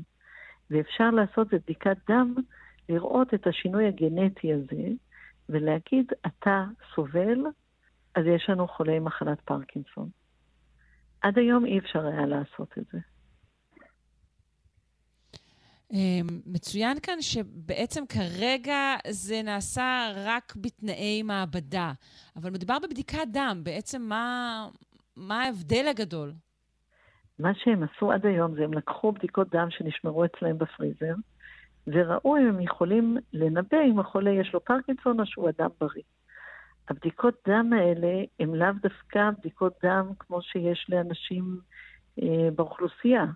כי הבדיקות דם הן של אנשים מאוד ספציפיים, למשל אנשים עם שינוי גנטי שמוביל למחלת פרקינסון, או הם לא חתך נכון של האוכלוסייה. אנחנו לא יודעים אם מאנשים עם למשל מחלת סרטן הבדיקה תהיה חיובית, או באנשים עם התעמלות יתר היא תהיה חיובית, או אנחנו לא יודעים במי היא תהיה חיובית, האם באמת היא תהיה חיובית רק בחולי פרקינסון. כרגע מהבדיקות הראשוניות שהם עשו נראה שכך הדבר. שאחוז האבחון הוא מאוד גבוה, אה, ובאמת אפשר יהיה להשתמש בו כסמן למחלה. אבל יש את התקווה ויש את המציאות, וצריך לעבור לאנשים בריאים ואנשים עם חולים בפרקינסון, ולראות אם באמת זה מראה מי חולה ומי לא. האם התרופות שכן ניתנות, התרופות שבעצם את אומרת כרגע אה, מסייעות לתסמינים, הן פועלות על כל החולים? אה, על רוב החולים. ההנחה אומרת הכל. יש אה, מטופלים שאתה נותן להם תרופה, מיד הם מגיבים ומרגישים טוב. יש אחרים שאנחנו, עד שאנחנו מוצאים תרופה שמתאימה להם, עובר זמן רב. כנראה שהשוני הוא שאומנם פרקינסון זה שם אחד של מחלה אחת לכאורה, אבל כנראה שיש שינויים גנטיים שונים שמובילים למחלה. למשל, אנשים שנחשפו לריסוס, לעיתים חולים למחלה, נחשפו לחומרים כימיים, וכנראה שהמחלות הן לא כולן בדיוק אותו פרקינסון, ולכן לכל חולה מתאימה תרופה אחרת. רגע, כלומר, ייתכן, את אומרת לי שפרקינסון זה בכלל שם אולי למגוון תופעות? זה בטוח שם למגוון תופעות. רחוק את מה שאמרת. לא, לא, את הבנת בדיוק את מה שאמרתי. אנחנו כוללים תחת השם פרקינסון הרבה מאוד מחלות שנראות פחות או יותר אותו דבר, ונגרמות מגורמים שונים. אפילו הביטוח הלאומי מכיר בחקלאים שריססו כחולים במחלת מקצוע על רקע הריסוס. ברור שהם לא דומים לאנשים עם שינוי גנטי, כמו למשל אדם שהמציא את גוגל, אמו חולה במרקינסון מאוד מאוד קשה, ואנחנו יודעים שלא יש את השינוי הגנטי היהודי האשכנזי שיגרום לו להיות חולה בעתיד. והוא משקיע מיליארדים. אה, הוא בין השאר גם אימן כנראה את המחקר הנוכחי, כדי שהוא לא יהיה חולה בעתיד. כמובן שהחולים הגנטיים והחולים מריסוס הם לא בדיוק אותם חולים, אבל הביטוי של ההרס של התאים במוח הוא דומה, ולכן לכולם אנחנו קוראים פרקינסון. אני מבינה. עכשיו, אני מנסה להבין אמירה שיש כאן לפניי. מה, מה שטוענים זה שהעובדה שניתן יהיה לעשות אבחון מוקדם, גם תסייע בפיתוח תרופות שהן לא רק תרופות התסמינים. את יכולה להסביר לי את זה? כן. אנחנו היום כמובן נותנים תרופות לתסמינים, ואנחנו מקווים לעצור את המחלה. אם אתה רואה בן אדם עם רעד קל, ואתה לא יודע אם יש לו פרקינסון או לא, אתה לא תיתן לו תרופות ניסיוניות לעצור את המחלה. אם היינו יודעים שיש לו פרקינסון, או יודעים שאין לו פרקינסון, היינו יכולים לנסות את התרופות האלה. בואי ניקח דוגמה. יש לנו 100 אנשים שלכאורה יש להם פרקינסון. נותנים תרופה ניסיונית, וזה עוזר לעשרה מהם. האם טעינו פשוט בהבחנה של חלק מהם? האם העשרה האלה, אלה דווקא אלה שלא עם פרקינסון? אנחנו לא יודעים היום. אם נדע איזה חולה יש לו איזו מחלה, נוכל לתת את התרופות לאנשים המתאימים. אולי אלה הגנטיים, התרופות יעזרו לעצור את המחלה. אולי אלה שנחשפו לריסוס, הם לא מתאימים לתרופה, אולי להפך, אנחנו פשוט לא יודעים, יש לנו מגוון רחב מדי של חולים כיום. הבנתי. אה, רוב רובם אה, המכריע של החולים אה, מגיע למחלה בשלבים מאוחרים בחיים, נכון? או שיש גם אחוזים שזה מתחיל מוקדם יותר? יש לנו חולים ממגוון גילאים. הצעיר ביותר שטיפלתי בו עד היום היה בן 25, עם התחלה של מחלת פרקינסון. המבוגר ביותר שפנה אליי עם התחלה של המחלה היה בן 94. אז כל מגוון הגילים קיים. בדרך כלל המחלה מתחילה בערך בין גיל 50 ל-60, והיא מתדרדרת לאורך עשרות שנים. מקובל שהיא לא גורמת למוות מוקדם, ולכן אנשים שחלו בגיל צעיר מגיעים לשלבים מאוד מתקדמים של המחלה, כי הם חיים יותר. אני מבינה. ציינת אה, דופמין אה, בתור משהו שמשתמשים בו בטיפול. מדובר רק על אה, דופמין בנטילה אה, תרופתית, או שיש גם את שלל השינויים שאנחנו יודעים, אה, גם אנשים בריאים אה, עושים כדי שיותר דופמין אה, יופרש במוח? שינויים תזונתיים, אז... ספורט, דברים כאלו? אז אין ספק שספורט מעלה סרוטונין בעיקר, פחות דופמין. דופמין גורם לנו להנאה. אז אם אנחנו אוהבים ספורט, זה יעלה לנו גם... אה, אז אולי דווקא אכילת קינוחים אה, היא זאת שיכולה לעזור לנו בהקשר הזה. אז רציתי להציע שאוכל בכלל, קינוחים בכלל, ומעלים קודם כל את הסרוטונין, הם מעלים לנו את ההנאה, אחרי זה מעלים לנו את הדופמין. אה, דרכים טבעיות להעלות את הדופמין כמעט ואין. קצת התעמלות, אנחנו יודעים שבפול, בקליפה בעיקר, יש הרבה מאוד דופמין, אז פול מבושל, אה, יש אנשים שלוקחים אותו למחלה, יש כל מיני אה, פטריות שיש בהן דופמין, אבל הכמויות הן לא כמויות משמעותיות לטיפול, רק לתת מושג, חולה יצטרך לאכול שלושה קילו פול ביום לפחות. בשביל להקל על התסמינים, אז זה לא משהו שהוא זה עלול להסב לו סבל מכיוונים אחרים, ואז אה, כל מה שעשינו הלך. בהחלט. אז בעיקר צריך תרופות. באמת יש לנו מגוון תרופות. דופמין, אצטיל חולין, יש, לא עלי אותך, בגלוטמט, כן, NDA, מגוון חומרים, אבל בעיקר דופמין הוא העיקר. בכדורים, במשאבות, יש לנו ניתוחים גם היום. אנחנו יודעים אה, לצרוב את המוח ולהקל על התסמינים של הרעד. אה, באנשים שהרעד מאוד מפריע להם. יש לנו כל מיני דרכים. בעזרת ניתוח? זה מה שאמרת? כן? אה, היום אנחנו יודעים להכניס מטופל לתוך מכשיר MRI, ובעזרת צריבה עם גלי אולטרסאונד של המוח, אנחנו יכולים uh, לעצור את הרעד. ובסל התרופות עבור חולים, כן, הצלחתי להכניס את זה לסל לחולים עם רעד ראשוני, שזה אנשים שסובלים מרעד בשתי הידיים, ולא יכולים לשתות, לא יכולים לאכול. אנחנו מכירים הרבה אנשים כאלה, ובסל אנשים לא מגיעים כי הם לא יודעים שזה קיים. אה, ואנחנו יכולים גם לתת את הטיפול הזה לחולי פרקינסון שהרעד מאוד מטריד אותם. זה טיפול מדהים. ממש מדהים. זה נשמע מדהים, אני... כן. וואו, טוב, נהדר. חולה נשכב אה, ב-MRI, תוך שעתיים הוא יוצא בלי רעד. מדהים. זה מטורף. Uh, טוב, ונקווה שגם uh, בדיקת הדם הניסיונית הזו uh, תגיע בקרוב ליישום uh, רחב ומלא. אני מודה לך מאוד, דוקטור אילנה שלזינגר, מנהלת המכון להפרעות תנועה ופרקינסון בקריה הרפואית רמב"ם. תודה. בבקשה, ביי.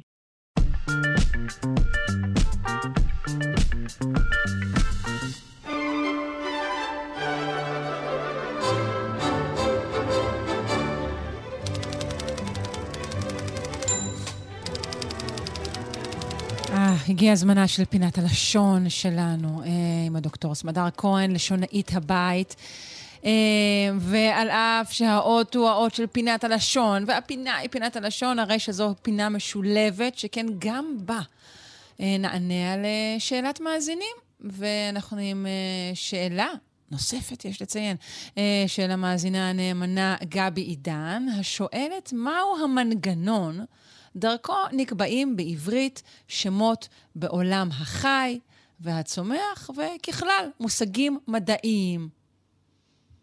דוקטור כהן, בבקשה. שלום שרון, מה שלומך? מניח את הדעת. או, תשובה טובה, אנחנו, אני אאמץ אותה. Uh, טוב, אז כן, זאת שאלה ממש טובה. וזו באמת הזדמנות לפתוח חלון אל מאחורי הקלעים של האקדמיה ללשון ולאופן שבו באמת מחדשים מילים בימינו. אנחנו אה, יודעים שחידוש המילים, גם אגב המילים הלועז, גם אה, אה, שמות בעלי החיים, גם שמות מדעיים, זה דבר שעסקו בו מאז ראשית חידוש העברית, גם אליעזר בן יהודה וחבריו בוועד הלשון, וגם בכלל, אבל באמת אולי נדבר על האופן שבו המנגנון הזה פועל עכשיו באקדמיה ללשון.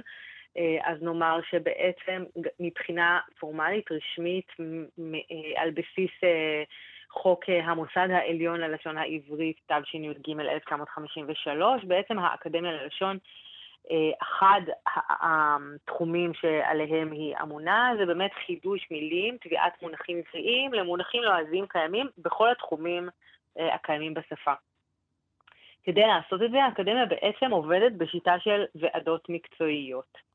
אמ, בראש כל ועדה יש בעצם אה, מזכיר ועדה, בדרך כלל איש לשון, שעובד האקדמיה או שמגויס לאקדמיה כדי להיות האדם הממונה אדמיניסטרטיבית על הוועדה הזאת, ועוד שניים או שלושה חברי אקדמיה שהם בעלי הידע הלשוני, אבל לצידם יש אה, אנשי מקצוע מהתחום הספציפי של הוועדה. זהו, זה מה שרציתי לשאול.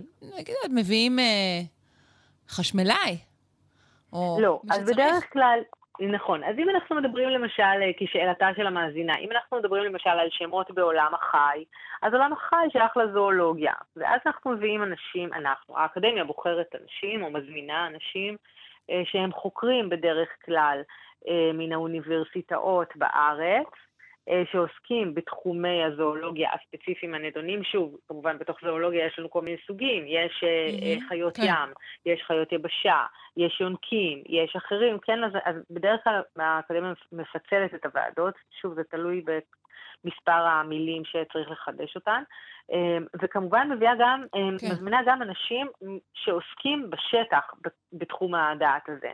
אוקיי. לצורך העניין, אבל רגע, מטפלים. אני חושבת, סמדר, תקני אותי אם אני טועה, כלומר, אני מניחה שאת חושבת אחרת ממני ולכן נדרשת לענות מהכיוון הזה, שאולי שאלת המאזינה לא עסקה במנגנון במובן הבירוקרטי. ברור, אלא נכון. במנגנון הלשוני. מה גורם לזה? מה קובע את המילה, נכון. מה, מה המבנה, אני... נכון? הרי לרבים מהצמחים יש כאילו שם ושם משפחה, נכון? למשל, אז איך... איך למשל, זה... נכון. אז, אז אולי רגע אם תרשי לי בכל זאת נגיד עוד איזה דבר אחד על הוועדות עצמן, אה, כדי שנוכל לקפוץ באמת לשלב הבא. מתוך האנשים שיושבים בוועדה, אנחנו יכולים להבין את איך אנחנו קובעים את השמות, וגם זה משתנה ב, אה, ב, מתוך סוג הוועדות. לצורך העניין, כשאנחנו מדברים על ועדות אה, מתחום החי, למשל, או הצומח, אז באמת יש לנו כאן סוגיה מעניינת, כי השמות שאנחנו על בסיסם מתחילים את העבודה הם השמות המדעיים בלטינית שיש למינים השונים, בסדר? כן. השמות הלטיניים האלה, או השמות המדעיים הלטיניים האלה, הם מה שמשמשים אה, גם בעת הלימוד באוניברסיטה למשל. אבל אחר כך, כשאתה יוצא לעולם האמיתי, אתה לא תשתמש בהם עם אנשים מן היישוב, כי הם לא יבינו אה, ברוב המקרים את השמות האלה. אז באמת האקדמיה אה, בווע, בווע, בוועדות הספציפיות האלה מנסים לתת שמות שמנסים אה, להתייח, להתחשב או בתכונה מסוימת של החיה או של הצמח, או למשל במקום הגידול שלהם, או למשל באופי של ההתנהגות שלהם. אה, אולי אחת הדוגמאות שכולנו יכולים הכי בקלות להתחבר אליה זה למשל כשהיה, כשהחלה מגפת הקורונה, אז היו הרבה שאלות על איך נקרא לה בעברית. אמ, כי שוב, היא לא באה מן העברית, קורונה לא, לא, לא נתבעה בעברית, והיו הרבה הצעות שהציעו אה, מן הציבור, אה, שעסקו בעיקר בעטרה, עטרת, כתר. כן, אבל תשמעי, זאת הייתה מגפה גלובלית, ואולי הגיוני היה להשאיר אותה אה, בשם גלובלי. זה לא כמו שבעיקר... אה, אה, הברוש, הנענה, הזעתר, שהם כאילו, אתה יודע, זה דברים מקומיים. נכון, אבל צריך לזכור, ש... צריך לזכור שיש לנו כאן שני דברים. צריך לזכור שבעולם היה הבדל בין קורונה לבין קוביד, אצלנו לא עשו את ההבחנה הזאת בשלב מסוים. אה, נכון. שקוביד זה השם של המגיפה באמת, או של הנגיף הספציפי שתקף בזמן הזה, וקורונה זה השם של המשפחה באופן כללי, ששייכים אליה גם נגיפים אחרים. בטח אה, יש איזה עניין של אה, שנאת נשים, היה יותר קל לקרוא לזה בנקבה. מה שבעיקר היה זה שהאקדמיה אמרה, תראו, א', לא ידענו כמה זמן היא תימשך, והעבודה בוועדות של האקדמיה היא מאוד, דווקא מעצם מה שהתחלתי לומר בתחילה באשר לעבודת הוועדות, זאת עבודה מאוד ארוכה. אנחנו לא מעכשיו לרגע קובעים מילה, אלא מתכנסת הוועדה, היא יכולה לעבוד שנה, שנתיים, שלוש, חמש, אפילו יותר. בוועדה שאני הייתי אה, מזכירה שלה עבדו 12 שנה, אה, לפניי וואו. ועוד שנה וחצי okay. אוקיי. אחריי. Uh-huh. אז, אז, אז באמת התהליך הוא תהליך ארוך מאוד, כי אנחנו גם לא קובעים מילה אחת נקודתית, אלא באמת עוסקים בתחומי דעת אה, מלאים. Okay. וגם כן. אמרה האקדמיה, אנחנו עוד לא יודעים עד הסוף מה האופייה של המחלה הזאת, אנחנו לא בדיוק. כן. מבינים אותה בהתחלה.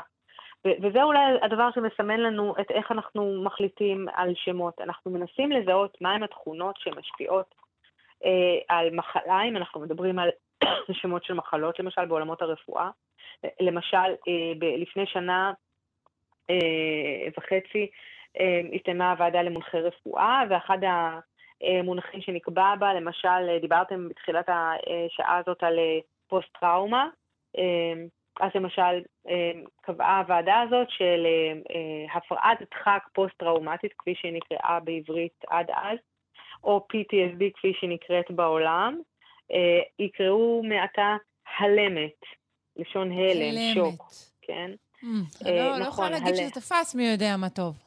נכון, לא תפס, אבל אה, אולי עוד יתפוס. אנחנו לא יודעים אף פעם נכון. לומר איך מילים זזות ומתי, וחס וחלילה... אפשר להשמיע ביקורת על המושג הלמת? זה מותר ככה בינינו? אה, א', אה, זה... רק בינינו, כי אף אחד לא שומע, בוודאי. זה, זה נושא עמו אולי קצת אה, ניחוח אה, חיובי. זה קצת מזכיר הולמת בקטע של, או, זה הולם, אה, לפחות אני חושבת ש... וגם בכלל שאומרים... כן, כשאומרים בעברית אני בהלם, זה לפעמים לא רק דברים רעים. נכון, את אומרת שכבר המילה הלם נושאת עימה אה, מטען סמנטי חיובי ולא רק שלילי, זה לא רק כן, השוק כן. הלם אה, תדהמה לרעה כפי שהיה במקורותינו, אלא חל כאן שינוי משמעות. נכון, את ממש צודקת, אבל אני חושבת שמה שעמד בבסיס ההחלטה זה באמת המצאי של העברית. אז, אז אם אנחנו מדברים על המנגנון, אז יש לנו בעצם שני, שני דברים שהולכים יד ביד. אחד זה באמת האופי, התכונה, המאפיין של הדבר שאותו אנחנו רוצים לתאר, ושתיים, זה המנגנונים הלשוניים הקיימים בשפה. במקרה שלנו, כשמדברים על, אה, על הפוסט-טראומה מהבחינה הזאת, המונח הזה נדון בוועדת הרפואה. ועדת הרפואה נדונות מחלות גם, והלמת הוא בעצם אה, משקל המחלות בעברית, כמו כן, אדמת. כמו שאלת, mm-hmm. כמו חצבת, ולכן היה קל בעצם ליצוק את השורש הזה, הלם, תדהמה אה, וכולי, לתוך, אה, לתוך שם המחלה.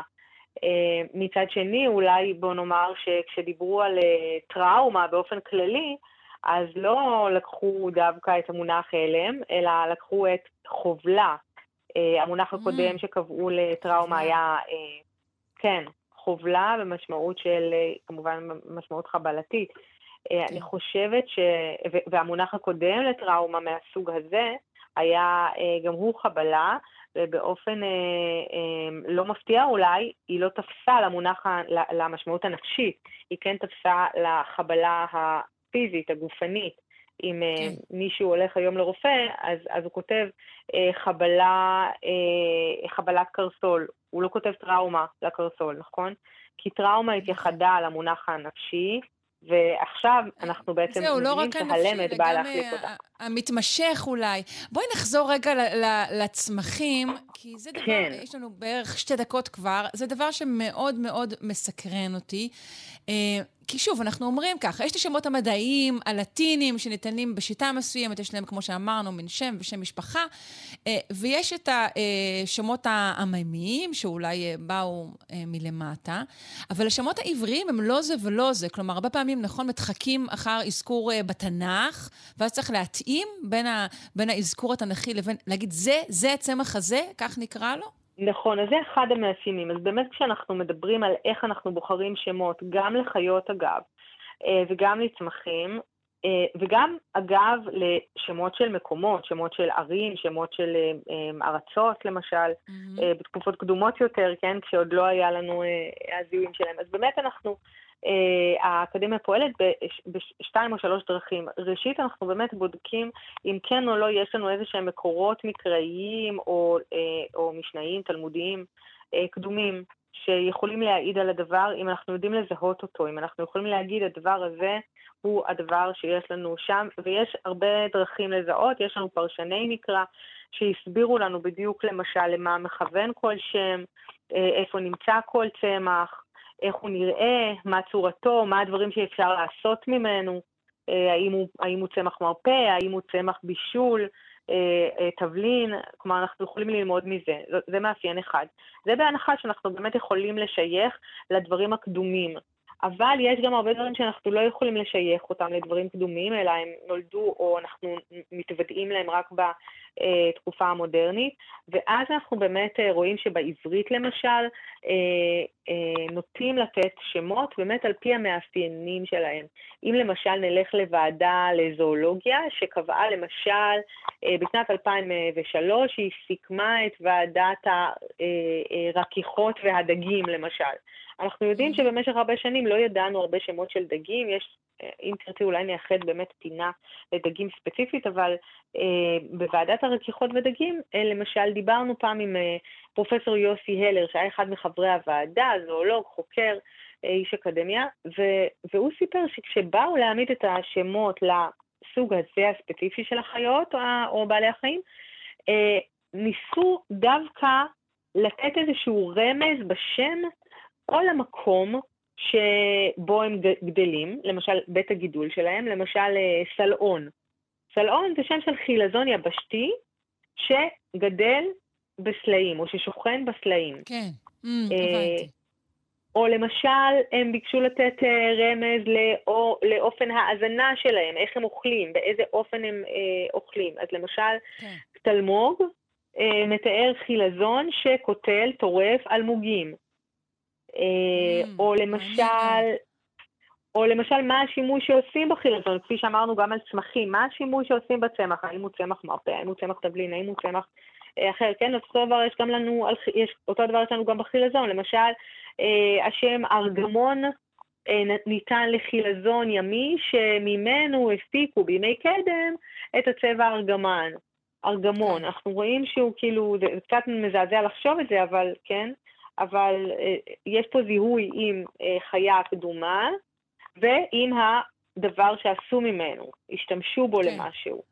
Uh, טוב, אנחנו חייבות לפנות את הקו לפרופסור גדעון אבני, שאנחנו תמיד לא משאירות לו מספיק זמן, אבל יכול להיות ש, שנחזור uh, עוד לשאלה הזו, לא הזכרנו עוד את uh, המפעל הרחב של uh, מנדלי מוכר ספרים, למשל, בתחום הזה של הצמחייה, ועוד דברים רבים שניתן לדבר נכון. עליהם. נודה לך בשלב זה, דוקטור סמדר כהן, לשונאית הבית שלנו, להתראות. להתראות.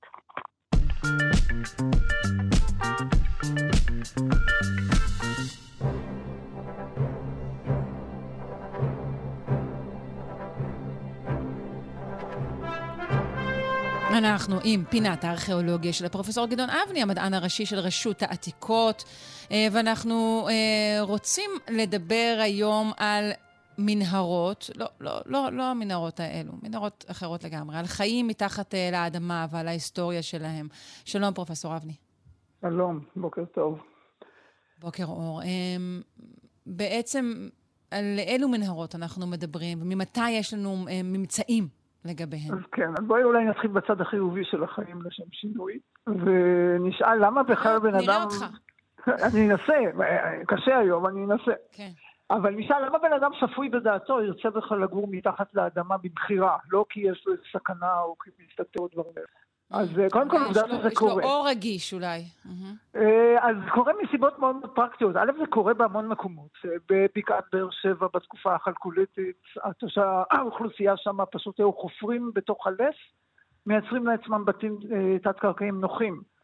בשפלת יהודה, באזור מרשה בית גוברין. אחת הדוגמאות אולי הכי יפות לזה נמצאת במרכז אנטוליה, בקפדוקיה, מקום שבו יש אלפים אלפים של מערות ששימשו למגורים. היום מלונות אה, בוטיק כאלה מפוארים משתמשים כן, באותם חללים. אבל ששוב, מה, מה הסיבה? שלא, שלא יהיה חם? שלא יהיה קר? פשוט או, אז קודם כל הסיבה היא אקלימית. רוב המקומות האלה בקיץ הם אה, מתחילים ב-35 ומשם רק עולים למעלה לכיוון חומימים. בחורף, נגיד באנטוליה, מגרדים את האפס מלמטה. בתוך המערות האלה כמו מזגן תמידי, סדר גודל של 20 מעלות, גם בקיץ, גם בחורף, נכנסים פנימה בקיץ זה כיף, בחורף נכנסים בפנים זה חם. אז הסיבה המיידית היא גם אקלימית, אבל צריך אה, אה, ביחד עם זה סלעים שהם נוחים לחציבה. זאת אומרת, מקומות שהרבה יותר קל לחצוב לך את הבית באדמה ואין לך הגבלה של מטרים מאשר ללכת לחפש אבנים ולבנות ולייצב כן. ולקרות וכו'. כשאתה מציג את זה ככה, אבל אנחנו כמעט שואלים למה זנחנו את החיים במערות שהם כה נוחים אה, אקלימית. אז א', יש אה, לא מעט אזורים, אה, למשל בדרום מערב ארה"ב עכשיו, שאומרים השינויים האקלימיים והחום הנורא והזה, מחפשים לזה פתרונות. לא בכל מקום זה ניתן, שוב, זה מחייב אה, אה, מקומות נוחים לחציבה. לא, לא בכל מקום החברה המודרנית אה, מותאמת לזה. אה, אבל זה בהחלט, בכיוונים העתידיים, אה, זה בהחלט אה, נושא שנושאים כן, עליו את הדעת. בהחלט דומרים, אנשים שמחכים ליום הדין, שבהחלט שוקלים כן, את העניין הזה. כן, וגם אנשים קצת יותר נורמליים. אבל אז אנחנו באים, אז אנחנו באים באמת למציאות האחרת. אה, מה קורה בתת הקרקע הזאת שיש תקופות של מצוקה, של לחץ, של כיבושים, של צורך להשתפר, של...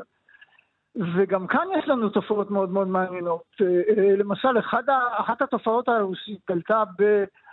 גם בשפלת יהודה וגם בגליל, נגיד ב-20-30 השנים האחרונות, הם רשת של מנהרות חצובות באמת באותם סלעים שנורא קל לחצוב בהם, ושכולן בנויות מתחת ליישובים מימי בית שני ובעיקר מימי מרד בר כוכבא. אחרי שהגדירו את התופעה הזאת וחפרו כמה וכמה מהמחילות הללו, מצאו בהם גם ממצאים שממש מתאימים מבחינת התאריך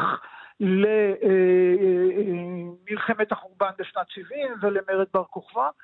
הפרשנות שהתגבשה, היא כנראה הפרשנות הנכונה, היא שבצד החיים הנוחים מתחת לאדמה, במקומות שניתן לחצוב בהם, אה, בתקופות של מצוקה, אה, תת הקרקע הזאת שימשה גם אה, להסתתר, גם אפשרות לנוע, לצערנו, מה שאנחנו מכירים היום ממציאות נוראית, לנוע מתחת לקרקע, וככה המצוקה יוצרת גם איזשהו סוג של יוזמה, אה, בואו אה, נשתמש בזה גם למחסה, אבל היוזמה הזאת לא הייתה באה זה שימש אם לא היה את המציאות של הנוחות. זהו, אבל זה שימש רק אנשים שהיו לוחמים, או, או שגם האזרחים השתמשו ב... לא, לפחות לפי הידיעות שיש לנו, זה שימש את כל האוכלוסייה. זאת אומרת, mm. יש לזה גם תיאורים היסטוריים מסוימים לגבי מרד בר כוכבא, אפשרות של הסתתרות כשהצבא הרומי מגיע. אה. יש אה, ניסיונות לפרש את זה גם בתור איזה סוג של, גם להסתתר עם האוכלוסייה האזרחית וגם אה, שיטת לוחמה. האמת שאנחנו לא ממש יודעים, כי אין תיעוד מפורט של התופעות האלה, כמו שאמרתי. אבל מה אנחנו מוצאים במערות המסתור האלו מימי בית שני? מה אנחנו מוצאים? א', מוצאים את המחילות עצמם. במקומות כן. מסוימים מוצאים קנקנים שאגרו בהם מזון, יש חללים ששימשו כמחסנים. אה, יש חללים שבתקופות קודמות שימשו למשל כבתי בד אה, תת-קרקעיים והסבו אותם אה, למגורים, ולפחות התחושה היא שהמקומות האלה נועדו לא לחיים ארוכים במשך שנים בצורה קבועה, אלא לפרקי זמן קצרים שבהם אתה נכנס מתחת לאדמה, הסכנה חולפת, אתה יוצא וממשיך את החיים ביישוב למעלה. כמובן שבסופו של דבר, גם היישוב היהודי וגם המנהרות הללו ניטשו אחרי מרד בר כוכבא, אחרי שבאמת הארץ כולה נכבשה והיישוב באזורים מסוימים של הארץ לא שרד. אה, אבל שוב, השילוב הזה, גם של נוחות אה, ורצון אה, לחיות גם בתת הקרקע וגם של צורך, כתוצאה מסכנה, קיים גם במקומות אחרים. זאת אומרת, ברגע שאיתרו את זה במקום אחד, אנחנו מוצאים את זה שוב בטורקיה, באותם אזורים. יש ערים תת-קרקעיות שמחוברות ביניהם על ידי מחילות, ולפחות הפרשנות ההיסטורית הארכיאולוגית היא ש... התופעה נוצרה בעיתות של שפע ושל התרחבות, ובעיתות של מצוקה מנצלים את אותם חללים שוב כדי במשך תקופות מסוימות אה, להסתתר אה, ולצאת חזרה כאשר עוברת הסערה או עוברת הסכנה, בדרך כלל מדברים פה על כלומר, המקור ועת הבנייה של, עת החפירה של המנהרות האלה הוא דווקא עיתות של שפע, ואז משתמשים בהם גם אה, כש, כשיש אה, אה, אה, צורך להסתתר. בדיוק. זאת אומרת, יש לנו תופעה אדירה של התרחבות, וברגע של מצוקה פתאום אומרים, רגע, אפשר לנצל את זה גם לשימושים אחרים, עוצמים את הפתחים, חיים מתחת לאדמה, שבועות, כן. חודשים, וחוזרים חזרה. אה, למעלה במין מחזוריות כזאת, שיותר ויותר מתגלה גם במקומות אחרים בעולם, כתופעה, סוג של, נגיד, תגובה אנושית למצבי לחץ וסכנה. אז יש לנו את שתי התופעות האלה כאן ממש במקביל. תודה רבה לך. פרופסור גדעון אבני, המדען הראשי של רשות העתיקות. תודה. תודה ולהתראות. זהו, עד כאן שעתיים שלנו, שלושה שיודעים, שעתיים שערכה אלכס לויקר, שהפיקה תמר בנימין, דימה קרנצוב, היה על הביצוע הטכני. אה, נזכיר ששלושה שיודעים, מגזין המדע והידע של כאן תרבות, אה, משודר בראשון עד רביעי בשעה שבע הבוקר, ובשידור חוזר בשעה שמונה בערב. אה, וכמובן זמין גם כהסכת ביישומון של כאן תאגיד השידור, או בכל יישומון אחר לבחירתכם. אני שרון קנטור, מאחלת לכם יום של שלום. אתן מאזינות ואתם מאזינים לכאן הסכתים. כאן הסכתים, הפודקאסטים של תאגיד השידור הישראלי.